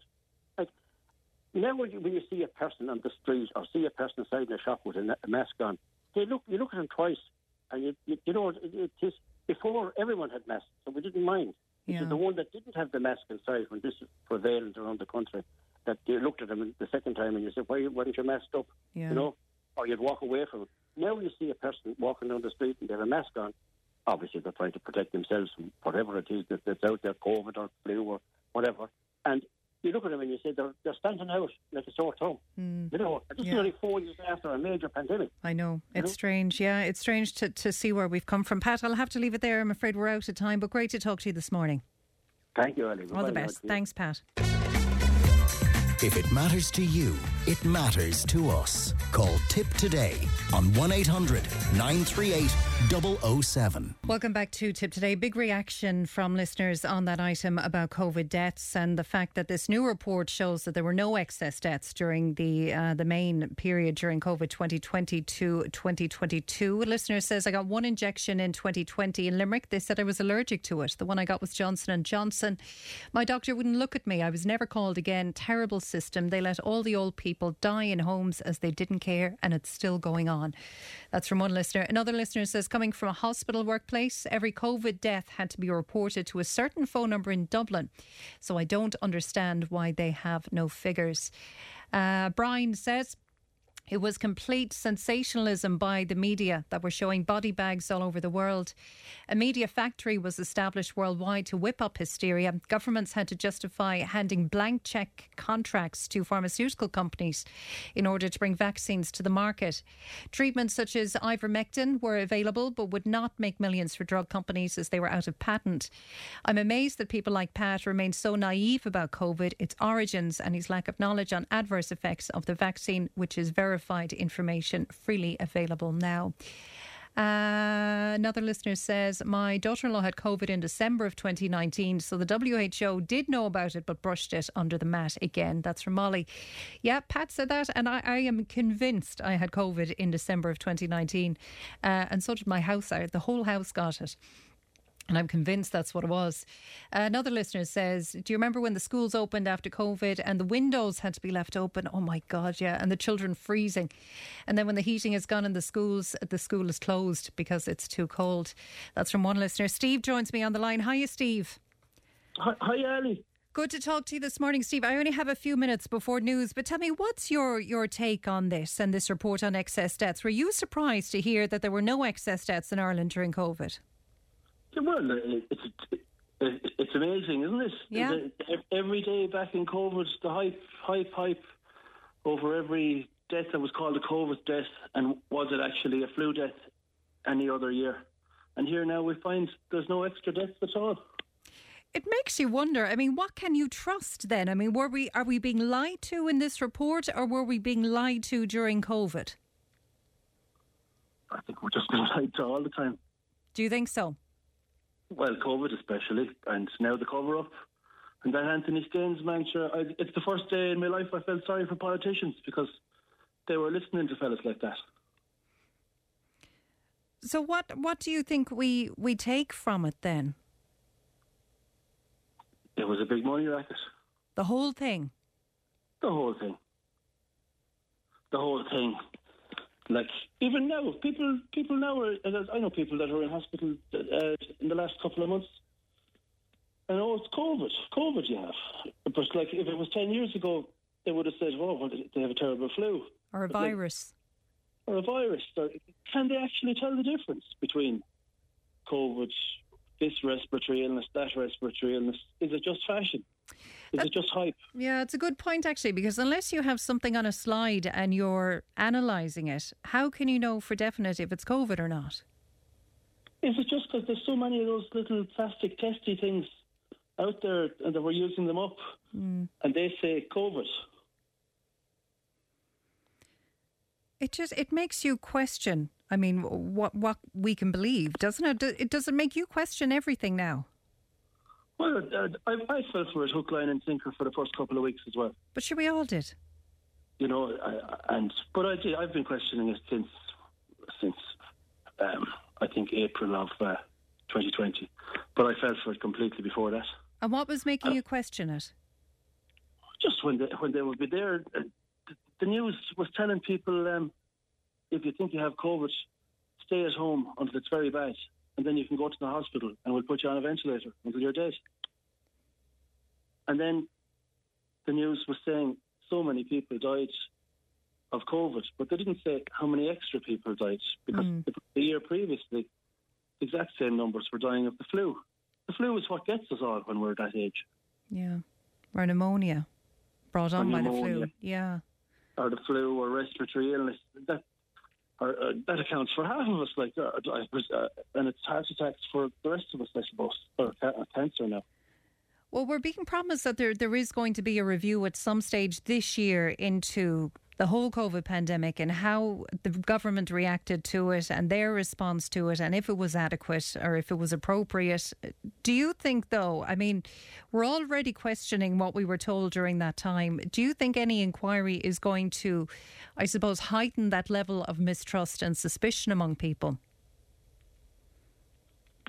I think I think people need to have a heightened level of mistrust. Uh, how on earth is there people like Pat there still believing it all? That the man Anthony Staines he contradicted himself mid sentence there three or four times when you were talking to him, and still pushing that all masks and everything is great. Yeah. When none of it worked, none of it did anything. It was all a act. Well, I suppose they will still keep with the line that the, the reason that they claim the deaths were kept so low, according to this OECD report, was because of the high level of vaccine take up in this country. Well, yeah, that's a, that's a great question. Like uh, uh, all the people that didn't take the vaccine, how are they doing compared to all the people that took every vaccine? Yeah, I'd say a lot of them have a whole lot less cancer. It would be an interesting study to look at, wouldn't it? It really would. Yeah. Some, some actual, real, honest numbers. Yeah. Steve, I'll have to leave it there. I'm out of time, but great to talk to you this morning. Thanks so much. Thank you, Alison. All the best. Brilliant show. Thank you. Thank you. Thank you very much, Steve. You can keep those texts coming in to us. Uh, we're getting a lot of response to it. I'll bring it to you after 11, but keep them coming in. 083 311 3311 1800 938 007. News is next. Tipp Today with Fran Curry. With Slattery's Garage, Puckane. You can't beat experience. With over 50 years maintaining Peugeot cars and vans, we like to call ourselves the experts. Call Slattery's Garage for a free vehicle health check today. 067 24111 or Welcome back to slatterysgarage.ie. Tipp Today. The phone lines are open 1800 938 007 or you can text or WhatsApp 083 311 3311. Just a reminder, Ultan will be with us just before the end of the show, 12 o'clock today. He'll be with us around 20 to quarter to 12. So if you have any questions for Ultan, you can log them with us now. Uh, you can also email them in as well if that's easier for you. Tipp today at tippfm.com. In relation to what we were discussing in the last hour, we had um, Anthony Staines on discussing this OECD report that there were no excess deaths reported in Ireland uh, during the peak time of COVID. And he was trying to explain what that was and, and, and the reasons for that. And essentially, it's, if I was to understand him properly, it's because of the ageing population, the changes in the population. So when you compare that to the level of deaths for that time, there was no um, major increase in excess deaths in this country, which I find very confusing. And going by the text machine today, listeners find it very confusing as well. Brian said we need to question everything. Don't believe the media hype. Don't believe the government who are being steered by people like Mr. Staines and others who are steered by pharmaceutical companies. It's the old adage follow the money. Uh, another listener says the government always lies. Here's the ev- evidence of government lies about the pub fire in Ringsend in Dublin. Yeah, that's that's a crazy story, and we will come to that at some stage this week. Uh, listener says planning permission is needed to change the building from pub use to make it a homeless shelter. No planning permission is needed to change it for migrant use. There's no planning permission for a homeless shelter use. Therefore, the government were always planning to use it for migrants. We will return to that topic uh, another day, but uh, I understand what you're saying by that. Thanks for that. another listener says, I do believe COVID was real, but the fear of God was put into many of us. Our children are to be praised. Never before were children asked to homeschool. I used to tell our four that they'd be written about in history books. They had to stay home and learn from parents already under severe pressure. They had to stay away from grandparents and not mix amongst themselves. That's from Noreen. Oh, and Marl Hill Open Farm. How are you, Noreen? Great to hear from you. Thanks for texting the show.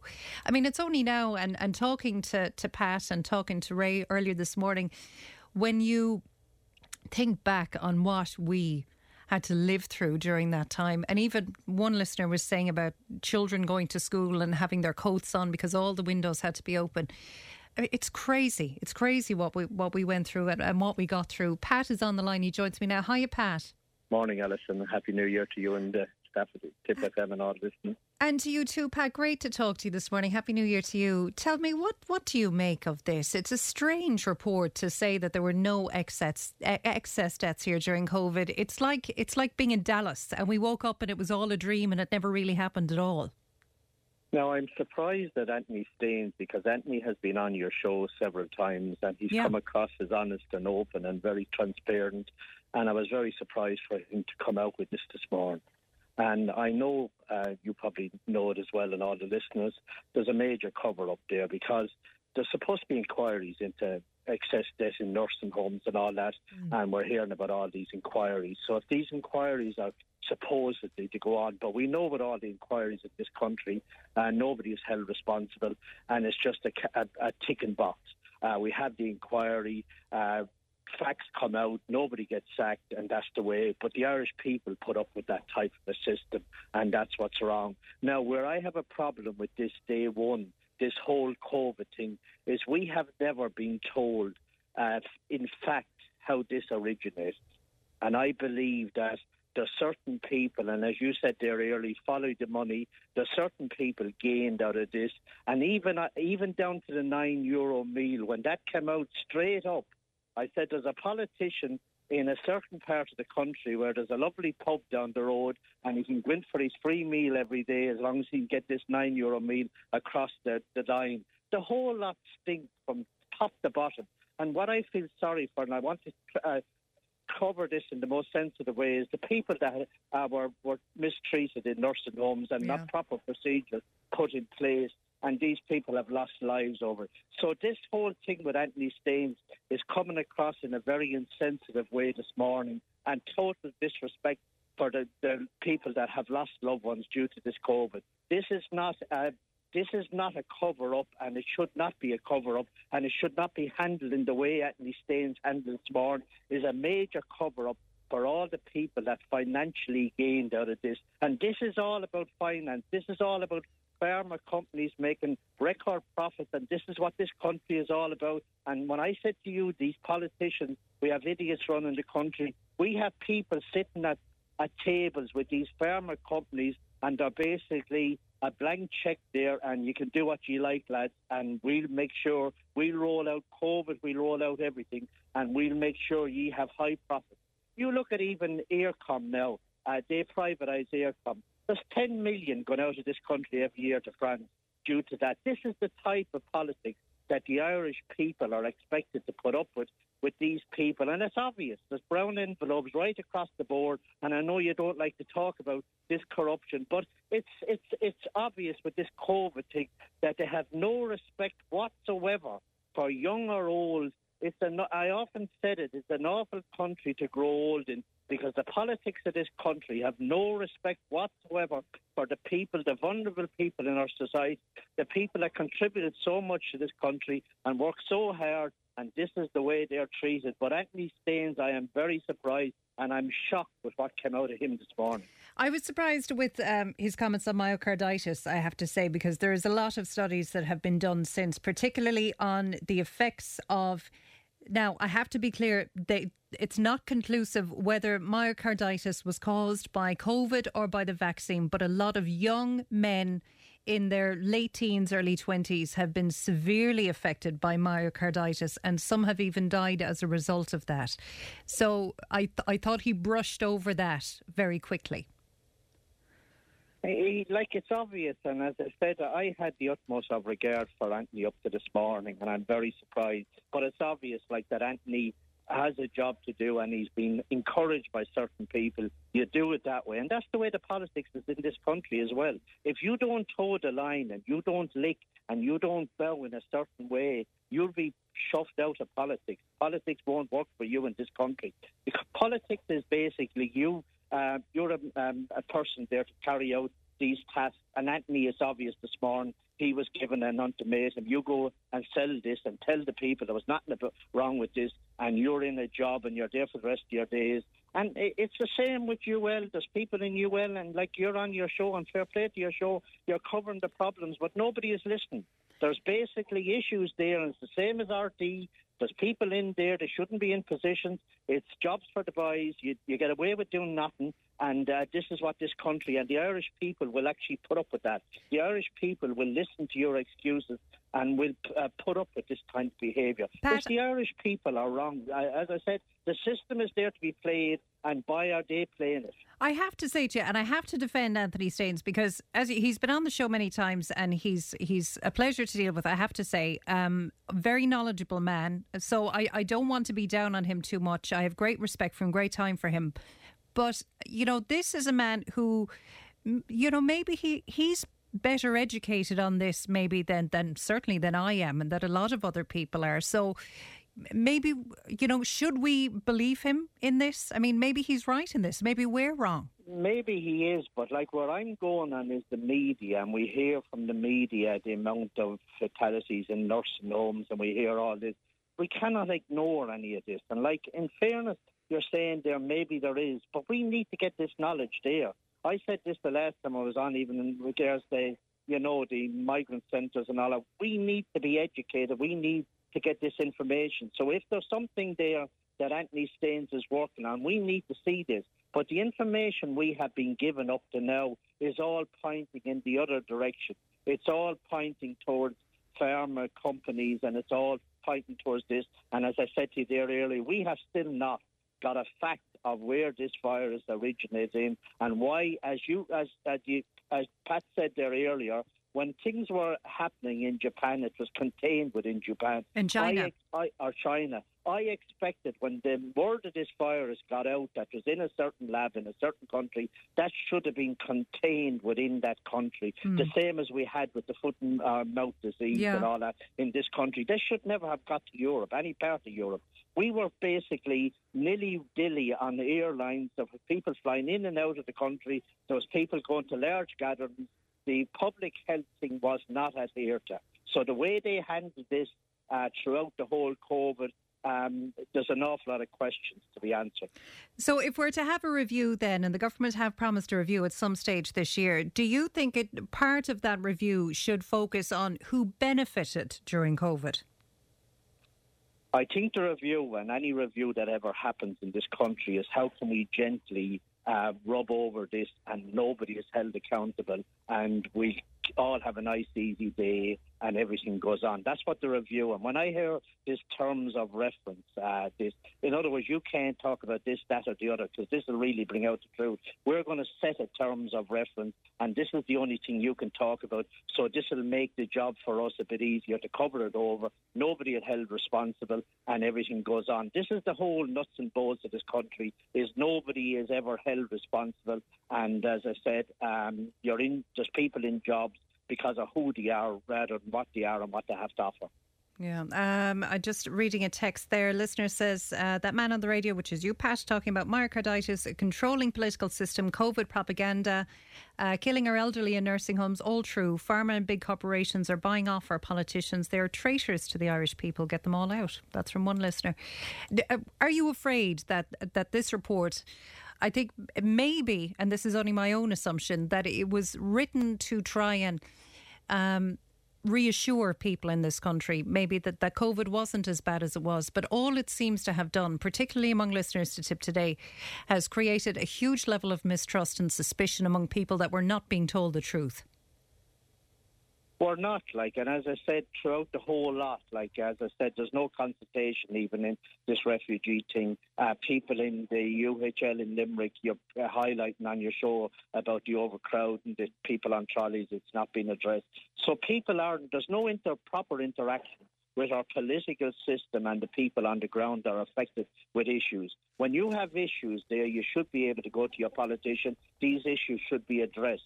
And like um, there was politicians often on your show, and they were in and out of UL every single day or every week and whatever. They are not uh, coming to the uh, fore at all because this has come to a head.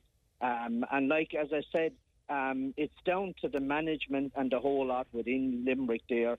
A lot of the issues, and seemingly this management thing is not being uh, dealt with. Uh, there's also issues there with ambulances being held up because they can't discharge people out of the ambulance unless they're put into some type of uh, super somebody to look after them. So there's ambulances being held up as well that should be uh, uh, uh, going to other situations. There's an awful lot that's not happening uh, properly in Limerick, and it looks like we need to have an overall thing. But like we, Conor was on there earlier, and they have boards and, or they have uh, organisations they're trying to deal with these. But like um, uh, with respect to Conor, like these people, Conor and Co are not being listened to. And basically, uh, this is the downfall of our political system: is the people are not being listened to. The problems that the people are coming up with are not being addressed.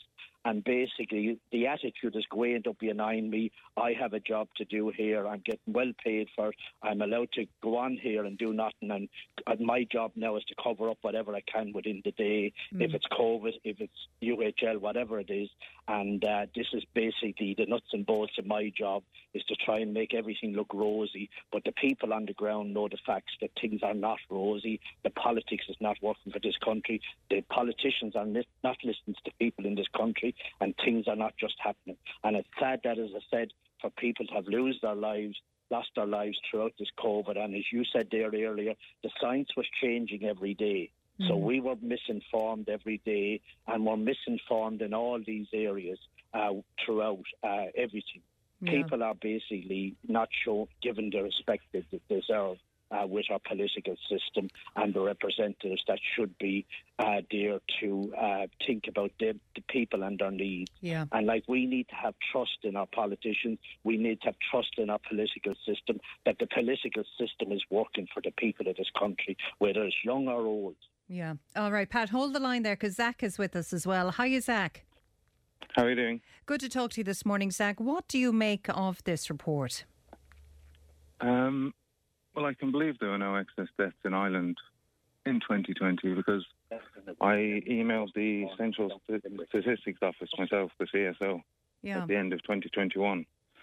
And the numbers I got back for people who died just from COVID were 61 in total throughout the whole of 2020. 61. 61 only, yeah. For and the whole 31 year? of those were, yeah, and 31 of those were over the age of 85. And that's a document you got from the CSO. Yeah. Wow. Yeah. That sounds incredible to me because I mean we were at that time we were getting daily um, reports and, and bulletins from the Department of Health and from the um, COVID committee at that time. Uh, I think one of the, the the highest numbers we had on a day was 120, I believe. I'm open to correction on that. But according to a document you got from the CSO, the year of 2021 there was six only 61 people officially died of COVID. Yeah, and anybody can email in and get the same information. That's incredible. Yeah. What was your response when you saw that? Um, I had a good idea that the numbers are a lot lower myself because of the amount of um, propaganda and stuff that we were. I did a lot of research and we were faced with huge propaganda and misinformation Mm. from mainstream media throughout. What do you think Um, that was driven years. by, Zach? Um, financial gain to some degree. Uh, also, I don't know. I don't really want to go into a lot of stuff because you know you just get labelled as a conspiracy theorist or that I'm spreading misinformation. Yeah. But um, I think there's a there's a large agenda at play, and to have countries locked down and everyone locked inside for months at a time was to benefit a certain agenda. Can I ask what agenda that is? Because it didn't benefit anyone from what I could see. I mean, it, it didn't certainly didn't benefit business. It didn't benefit us emotionally or psychologically. So, well, what was the agenda? Well, I think it benefited big business, big corporations. I think there was a, a massive wealth grab happened between 2020 and 2022, and a lot of people would be unaware of. Like some of the richest corporations and some of the richest people in the world um, quadrupled, like trebled their their wealth in the space of a year, Mm. basically. So, do you think there was a fluffing of the figures? And like we were discussing with the listener earlier, there was a big difference between people who died with COVID and people who died of COVID. So, do you think this was a deliberate fluffing of figures to make the situation look uh, uh, as bad as they could? To, to I absolutely do. Keep I us can't quiet. remember the exact the exact number, but by the end of 2020, I think they were saying there's 3,700 and, and something people dead from it, yeah. and that has now turned out to be a complete fabrication because the data is there now for everyone to see. Yeah. Um, I have to say, a listener was in touch. Paul McCarthy uh, was in touch. He said, regarding the exchanges with Professor Staines this morning, it should be pointed out that he is A, qualified to judge, B, close to and familiar with the academic data and without prejudice. Uh, the same cannot be said about either yourself, who's me, or the contributors who commented so scathingly about Professor Staines. That's true, and I made that point. He's a lot more educated than I am on this, but you can't help but be suspicious of a report that says there were no excess deaths. Um, Zach, can I ask what what do you take from this now? Do you think there needs to be maybe a deeper investigation or review of what exactly went on during COVID, uh, and how many people died from it? Um, there needs to be more of an investigation into how many people are, especially young people who are never at threat from COVID, are suffering adverse reactions from the, the jabs now. Yeah. and the high levels of myocarditis in younger people is we definitely need to look into that. There needs to be an inquiry, no doubt about it. do you think, or would you imagine that that will form part of any government review, or do you think that will some that will be something that's avoided? I'd say they'll do everything in their power to avoid it. To avoid. Okay, Zach. Thanks for taking the call with us this morning. Great to talk to you. No problem. Thank you. Thanks, Zach, and Pat as well, who's on the line. Thanks to, uh, to both of you this morning. Uh, the final word on this from a couple of listeners. The government have a lot to answer to. They brought unnecessary suffering on people who lost loved ones. I lost a relative with COVID a year ago, and palliative care team told me um, I could sit with them on the last day. I said I can't as he has COVID, and his breathing was so shallow it would be impossible to get COVID. That's from Joe. Uh, the last one. The contributors on this are correct. The agenda of the government and other governments worldwide needs to be questioned now. We need to start asking who benefited from the lockdown lockdowns and vaccines. The question needs to be asked who made money as a result. Pharmaceutical companies and large corporations in general have made huge profits in recent years. Keep those texts coming into us 083 311 3311 or 1800 938 007. Tipp FM's Tipp Today with Fran Curry. In association with Slattery's of Puckane, Tipperary's main Peugeot dealer. Slattery's Garage Puckane, the name you can trust for over 50 years in the Premier County. Slattery'sGarage.ie. Welcome back to Tipp Today. A reminder Ultan Nesbitt will be with us in the next 15 or 20 minutes or so. So if you have any gardening questions for him to kick off 2024, you can send them in to us now. Log them with us and we'll bring them to him when he's on. Uh, 1800 938 007 or text or WhatsApp 083 311 3311. Mountjoy Prison is said to be dug up in the coming weeks after a team of archaeologists were enlisted to help find the remains of prisoners executed in the jail as far back as 1870. A key focus for the work is to find and identify the remains of Tipp man Harry Gleeson, who became the first man in the history of the state to be given a posthumous pardon when President Michael D. Higgins signed the order exonerating him in 2015. Harry Gleeson was hanged on April 23rd of 1941 after his conviction for the murder of Mary McCarthy. Author of the book Framing of Harry Gleeson is Kieran Fagan and he joins me on the line now. Kieran, good morning. Good morning, Alison. Good to talk to you this morning, Kieran. Now, for anyone maybe who's unfamiliar with the, the Harry Gleeson case, I'm sure there aren't many who are not familiar with it. Could you give us the background to it? Well, it's a very sad story about a man who was working on his uncle's farm. He wasn't in, at New Inn. His uncle, um, owned, uh, John Caesar, owned, was farming at New Inn, and he, his nephew. Um, went to Harry Gleeson, went to work for him on the understanding John, John, John Caesar had no children. He'd be, he was married twice without children.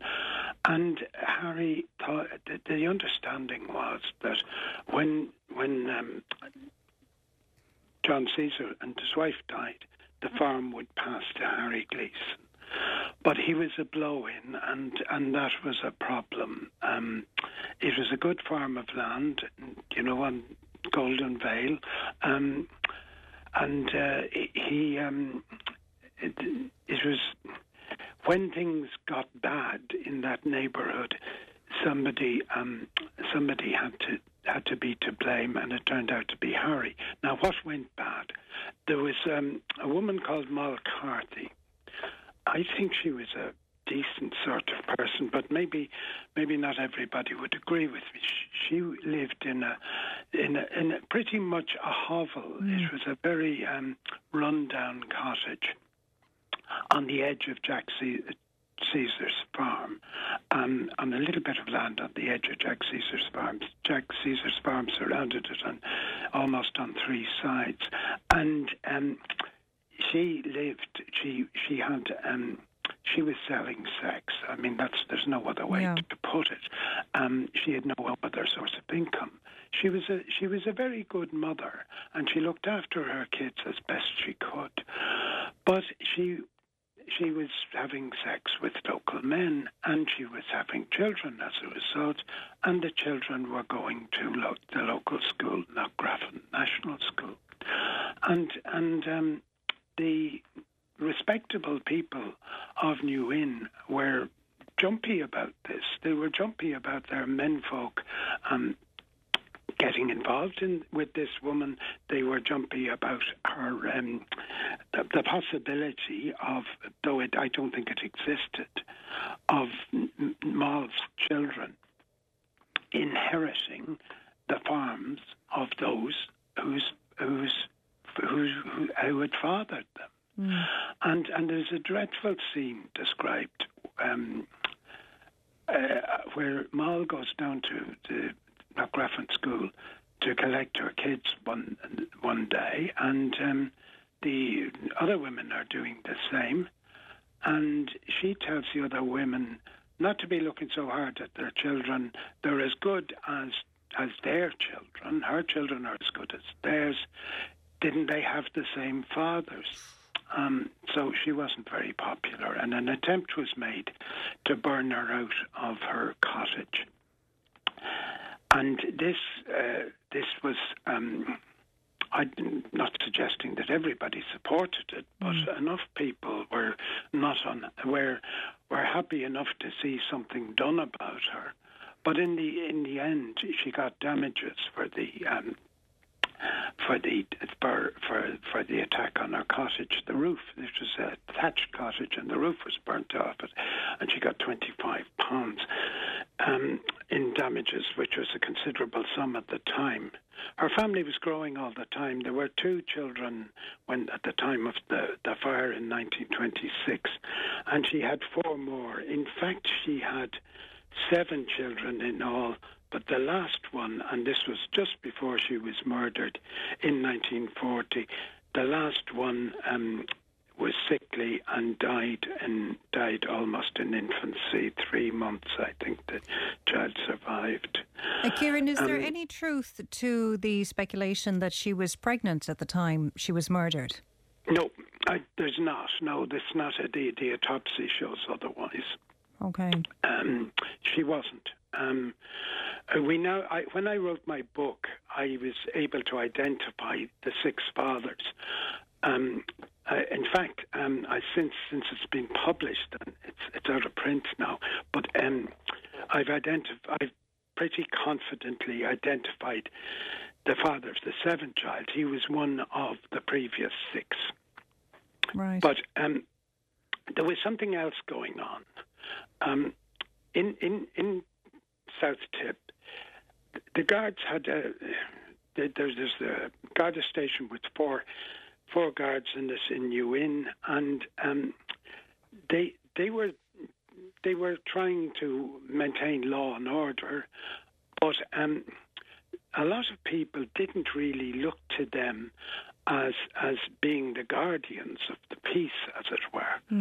The local IRA, um, old IRA men um, were pretty good at um, solving local problems, or so it seemed. And sometimes uh, they would administer rough justice quicker than um, than the guards would do, because the guards had procedures and to follow and they to stay within the law and all that sort of thing. And the threat of action from somebody who had seen service in the third brigade of the old of the uh, old IRA was um, was a much more um, much more effective deterrent. And uh, the the people who are cause, calling the shot the shots really in, in that area were, were were former members of the third brigade of the old IRA, mm. and the, the Ireland had just De Valera had just had just made, made the decision that Ireland would stay neutral during the war. He was his support came from from people who had been in the IRA and are were IRA sympathetic, and that that um, he, he was walking a tightrope with um, with neutrality. Big De Valera was. A lot of people just thought that England's England's difficulty is Ireland's opportunity. So there was a very uneasy uh, relationship between the old IRA and the Guards in in in in lots of places, and South Tipp was was one of them where where the IRA tradition was very strong, um, and it was in fact. Um, the old IRA, who had been responsible for the fire in um, Moll's cottage, and and um, uh, they were resp- two, two, two of them were involved in the murder of Moll. She, it was, they thought they were doing some kind of um, police work. You know, here is an immoral woman having having children willy nilly by this one and that one, and they would do something about it. They actually thought they were doing. It, it was mad, but they thought they were doing society some good. And tell us, how was Harry Gleeson then implicated? Well, Harry was Harry was working on on Jack Caesar's farm, and he um uh, he he he was um he was friendly towards um. They they were you know, he talked to her over the fence. He'd give her a few potatoes. She was very hard up. Um, he'd give her a few potatoes when nobody was looking. He may even had, have had a relationship with her of some kind. We don't know. That's a that's speculation. Hmm. But when when Moll was lured to a a house, Lynch's farmhouse, a disused farmhouse nearby in, uh, I think, to have sex with somebody, a customer, as it were. Um, she was lured to that, and she was murdered there by four men, four local men. They left the body in in in the field uh, on Jack Caesar's farm, where Harry um, found it the following morning when he was check, he was out checking where the she- his uncle's sheep were. So he was the first to find the body, and he he told he told the police a lie. He said he wasn't he didn't recognise her in lying in the field. There was a dog on top of her. He just looked over the over the um, the the um, ditch, saw the body lying in the field. Her face had been blown away um, by a shotgun. But she had very rem- remarkable red hair. She was a very good looking woman. She was 38, 39 at this stage, but she's still a very good looking woman. And he went, to, he, he went off to the police and, and told them what had happened, but said he didn't recognize her. And, and nobody believed him. And that, that kind of put him in the frame. I'm not certain that the the people who murdered her necessarily wanted to frame mm-hmm. Harry yeah. for it, but it he he stepped very neatly into the picture, and How and much of a, was of a role, Kieran, do you think his defence counsel played? Because his defence counsel at the time was Sean MacBride, who I'm sure many Well- would have known as, as former IRA chief of staff and a future minister then as well. So how did that play into well, what, you, what you could write a whole book about John MacBride was a, was the most brilliant lawyer at the Irish bar at the time. Despite the fact that he was only recently um, qualified um, when he gave up being chief of staff of the IRA, and he was he was a very good. He was feared by the other lawyers um, because he he would very often humiliate them in court by by pointing out very obvious things they'd missed, and he had done so to this ju- to the judge in this case. He'd actually been um, Maguire. He'd, he'd been up against Maguire when before Maguire was a judge. They'd been on opposite sides of um, um, a discussion about a, challenge to the Offences Against the State Act, and and MacBride won a stunning victory against him. So he was a good choice, and he was a bad choice. Um, in in that um, the rest of the legal establishment wanted hated him for his brilliance, distrusted him because of his IRA background, um, and and he also had a very um, people people who may have heard him speak. He had a very odd way of speaking. Uh, he, he had a French accent, and that and a lisp made made him. Um, it made it sometimes he seemed difficult and exotic to the um, certainly to the jury, which was a, uh, uh, members of members of the Dublin middle class who wouldn't have had any time for him. Yeah. Uh, he he, but he kept. You have to say this. He kept very good notes, and we pro- it's probable. Pos- it's pos- sorry.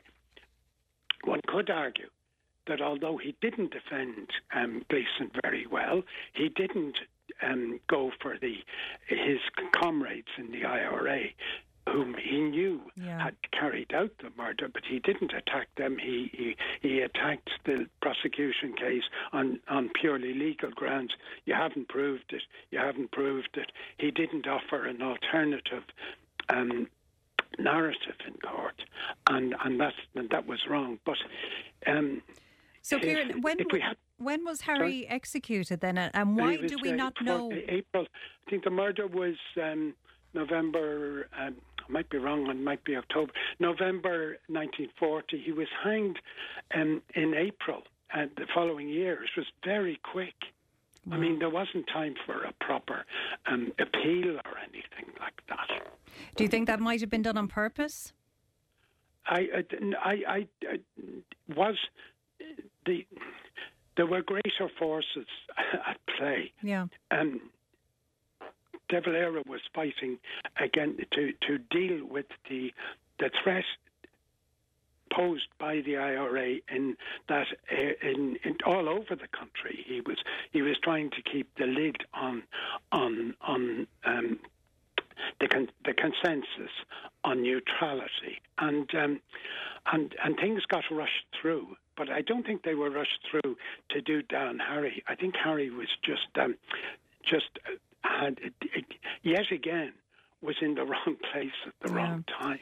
And we're in a situation now where archaeologists will now be involved in the coming weeks and coming months to try and locate his remains at Mountjoy Prison. How hopeful would you be that his remains can be found?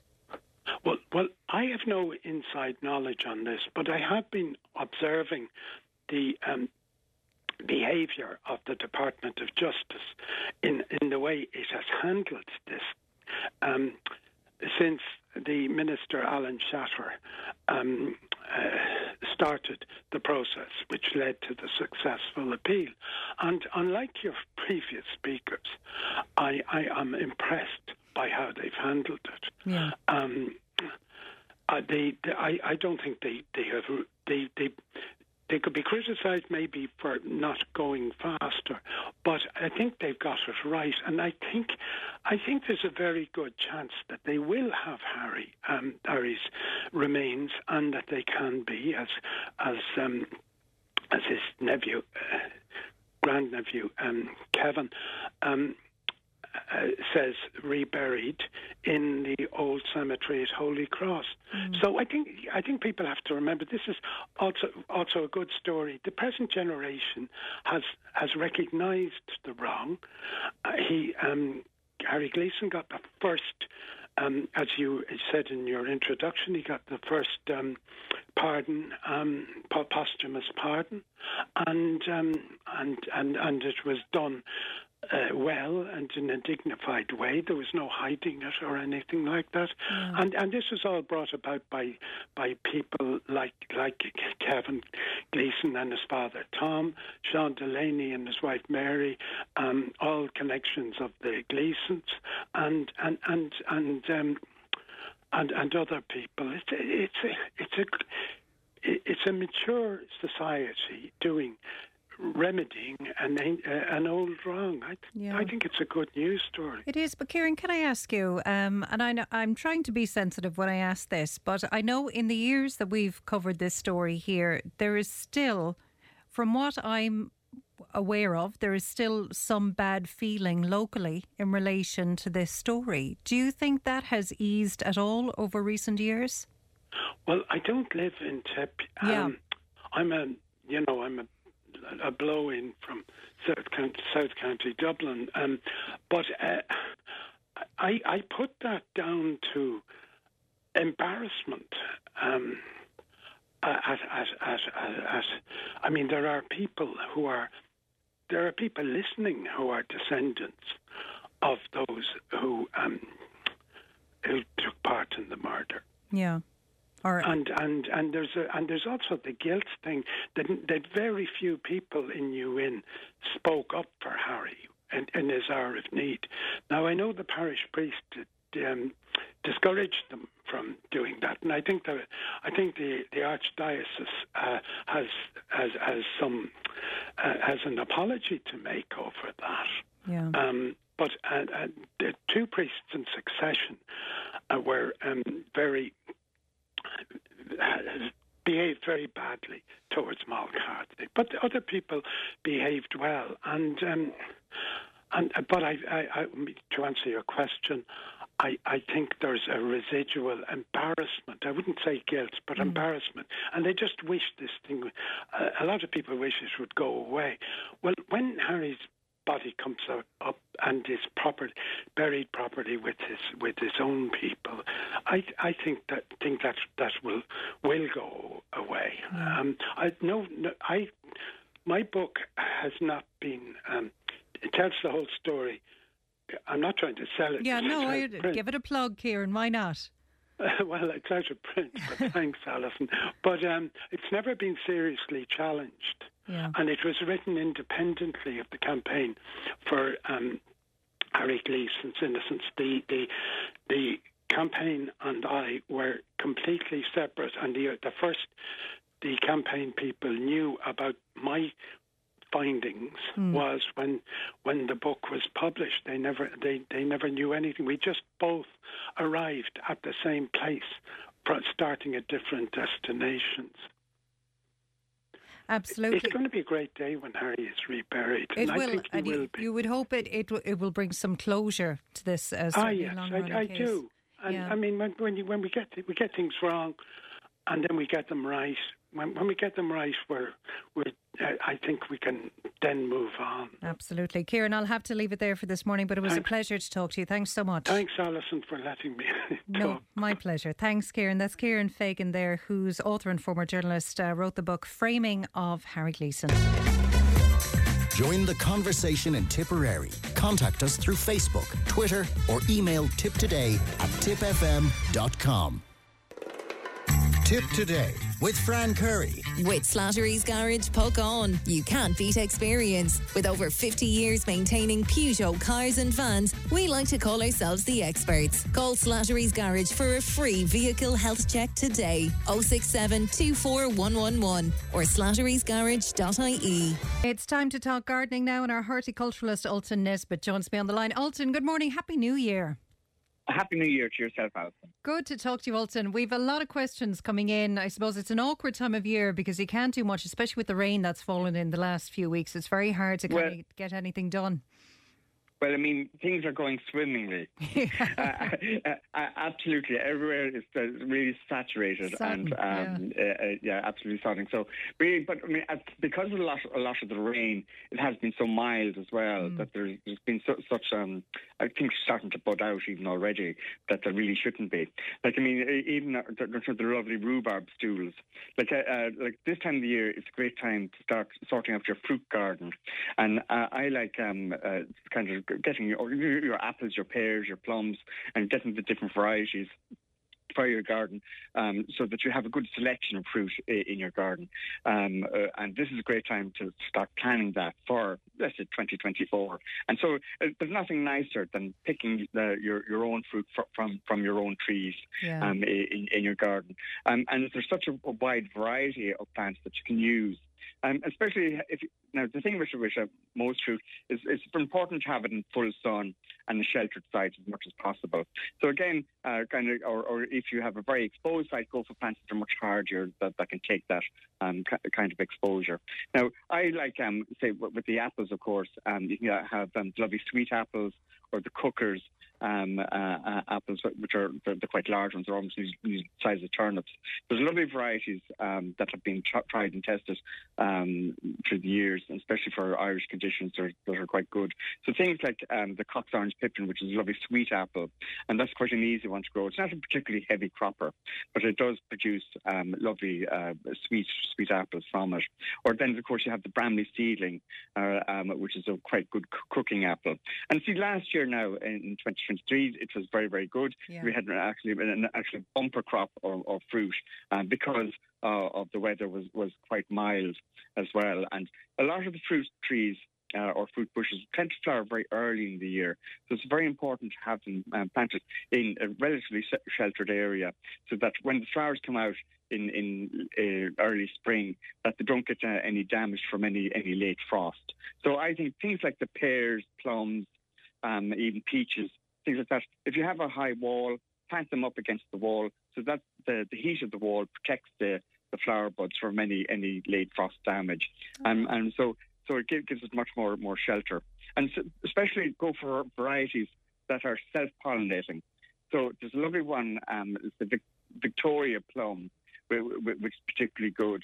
Um, or, or, the opal opal plum, and and and they're self-pollinating. Now, with the plums, they're probably one of the first things to come into flower. So um, always have those planted um, up near uh, a wall or in amongst sort of trees or shrubs, so that it, it, protects it from any, any late frost. Um, the conference pear is very good early early flowering one as well, and conference um, uh, has this lovely creamy white flower that comes out in it. And again, it's a self-pollinating variety of pear. Um, uh, again, so have those uh, up against the wall. Almost do kind of an expal- uh, it's called an espalier um, shape uh, on the, the wall. So you almost have like a fan shape or, or this kind of, kind of herringbone shape. Um, on the wall, and that's particularly quite effective, and and, and, and it's quite a nice uh, way to show off your fruit, really, as well. Yeah. Um, other things then, of course, are the lovely soft fruits, things like the gooseberries, blackcurrants, um, or raspberries, and uh, they're quite easy to grow really. And you have lovely red currants, black currants, and white currants. Um, th- these are things that, are, that you plant once and they keep coming every year with abundance of fruit, um, and and are, are quite very good for the bees, of course, and the birds, if, Yeah. if you wanted to. Absolutely. Well, to go to, to some listener questions, because the first one kind of pertains to that uh, vegetables and fruit. A listener is asking, can I sow seeds now for outdoor flowers or vegetables? You can, and I, I will start, start sowing. Trying the more hardy um, uh, annuals, things like um, sure the lovely wallflowers, um, uh, the the um, even the rockery perennials, or Breeches arabis, Alyssum saxatile. Uh, th- these are quite um, easy um, plants to sow now, and and start them off in a seed tray, um, just to speed up the, the, the growth of them. That, or, or these sometimes you can even throw and grow. They they, they grow quite easily. A thing called calendula, pot marigold. Um, these are bright bright orange, yellow flowers uh, right through the whole summer, and they're a great plant actually because they're edible. The, the flower is, is, is edible from head- from head to toe, so it's quite quite a good um, one to have in your in your fruit garden or, or in, in your vegetable garden as well. And I always like that kind of um, uh, interplanting with, with other other or, or other um, plants. Yeah. Um, we're having uh, what- that are all edible as well. You know, so the lovely the thymes as well. There's lovely creeping thymes, um, which are quite good to sow, or even even uh, so uh, things like the lovely rosemary and things like that. that- There's quite lovely blue flowers on them, but again, are lovely herbs to have have in your garden. Okay, a listener is wondering, is it possible to take geranium cuttings now? Uh, really, with geranium, as long as you take them inside. Um, now, with the geraniums, you, you must have a good firm stem on it, good vegetative growth on it. Generally, what I tend to do is take the cuttings now, even for a day or two, just to, to let them dry up a little bit, um, and, and then um, put them into a lovely gritty compost. Now, we normally use 50-50 of, of the, uh, a, a multi-purpose compost with, with um, a, a silica sand, so it's nice and gritty, um, and that helps the roots to grow quite quickly for you. Now, you don't really have to have a rooting hormone with the geraniums because they grow quite easily, um, and just put about five cuttings in, into each um, it's a nine centimetre pot, um, and that will, will, will uh, root quite quickly for you. Again, uh, have them inside. Don't allow it to dry out too much either. the Cutting, and so always kind of have a little bit of um, a saucer at the base of the, the pot, so that you put water in at the base of it, so it, so it never gets too dried out. Okay, a listener says, I have a magnolia in my garden. It appears to be dying. It's brown and black. A few of its green leaves are withering. What can I do? Uh, with magnolias, it, it, well, Magnolia grandiflora, which is the evergreen one, um, and that sometimes has this kind of rusty leaf underneath it, which is the, which is the nature of it. But really, if you have this kind of thing called dieback on on uh, one part of it, is to is to cut back to where there's good growth, where, where it's good and solid uh, on the stem, um, and then use a thing called Arbrex heel and seal paint on onto the stump of it, so that protects the rot from going any further into the main main magnolia tree. Um, with magnolias, you should see lots of flower buds starting to form on them. These are quite large flower uh, buds that start forming. The lovely one called uh, Magnolia stellata or, or which is the lovely tulip one. Um, uh, again, because uh, it's lovely now at the moment over in miles. The, the, flower buds are starting to form quite quickly.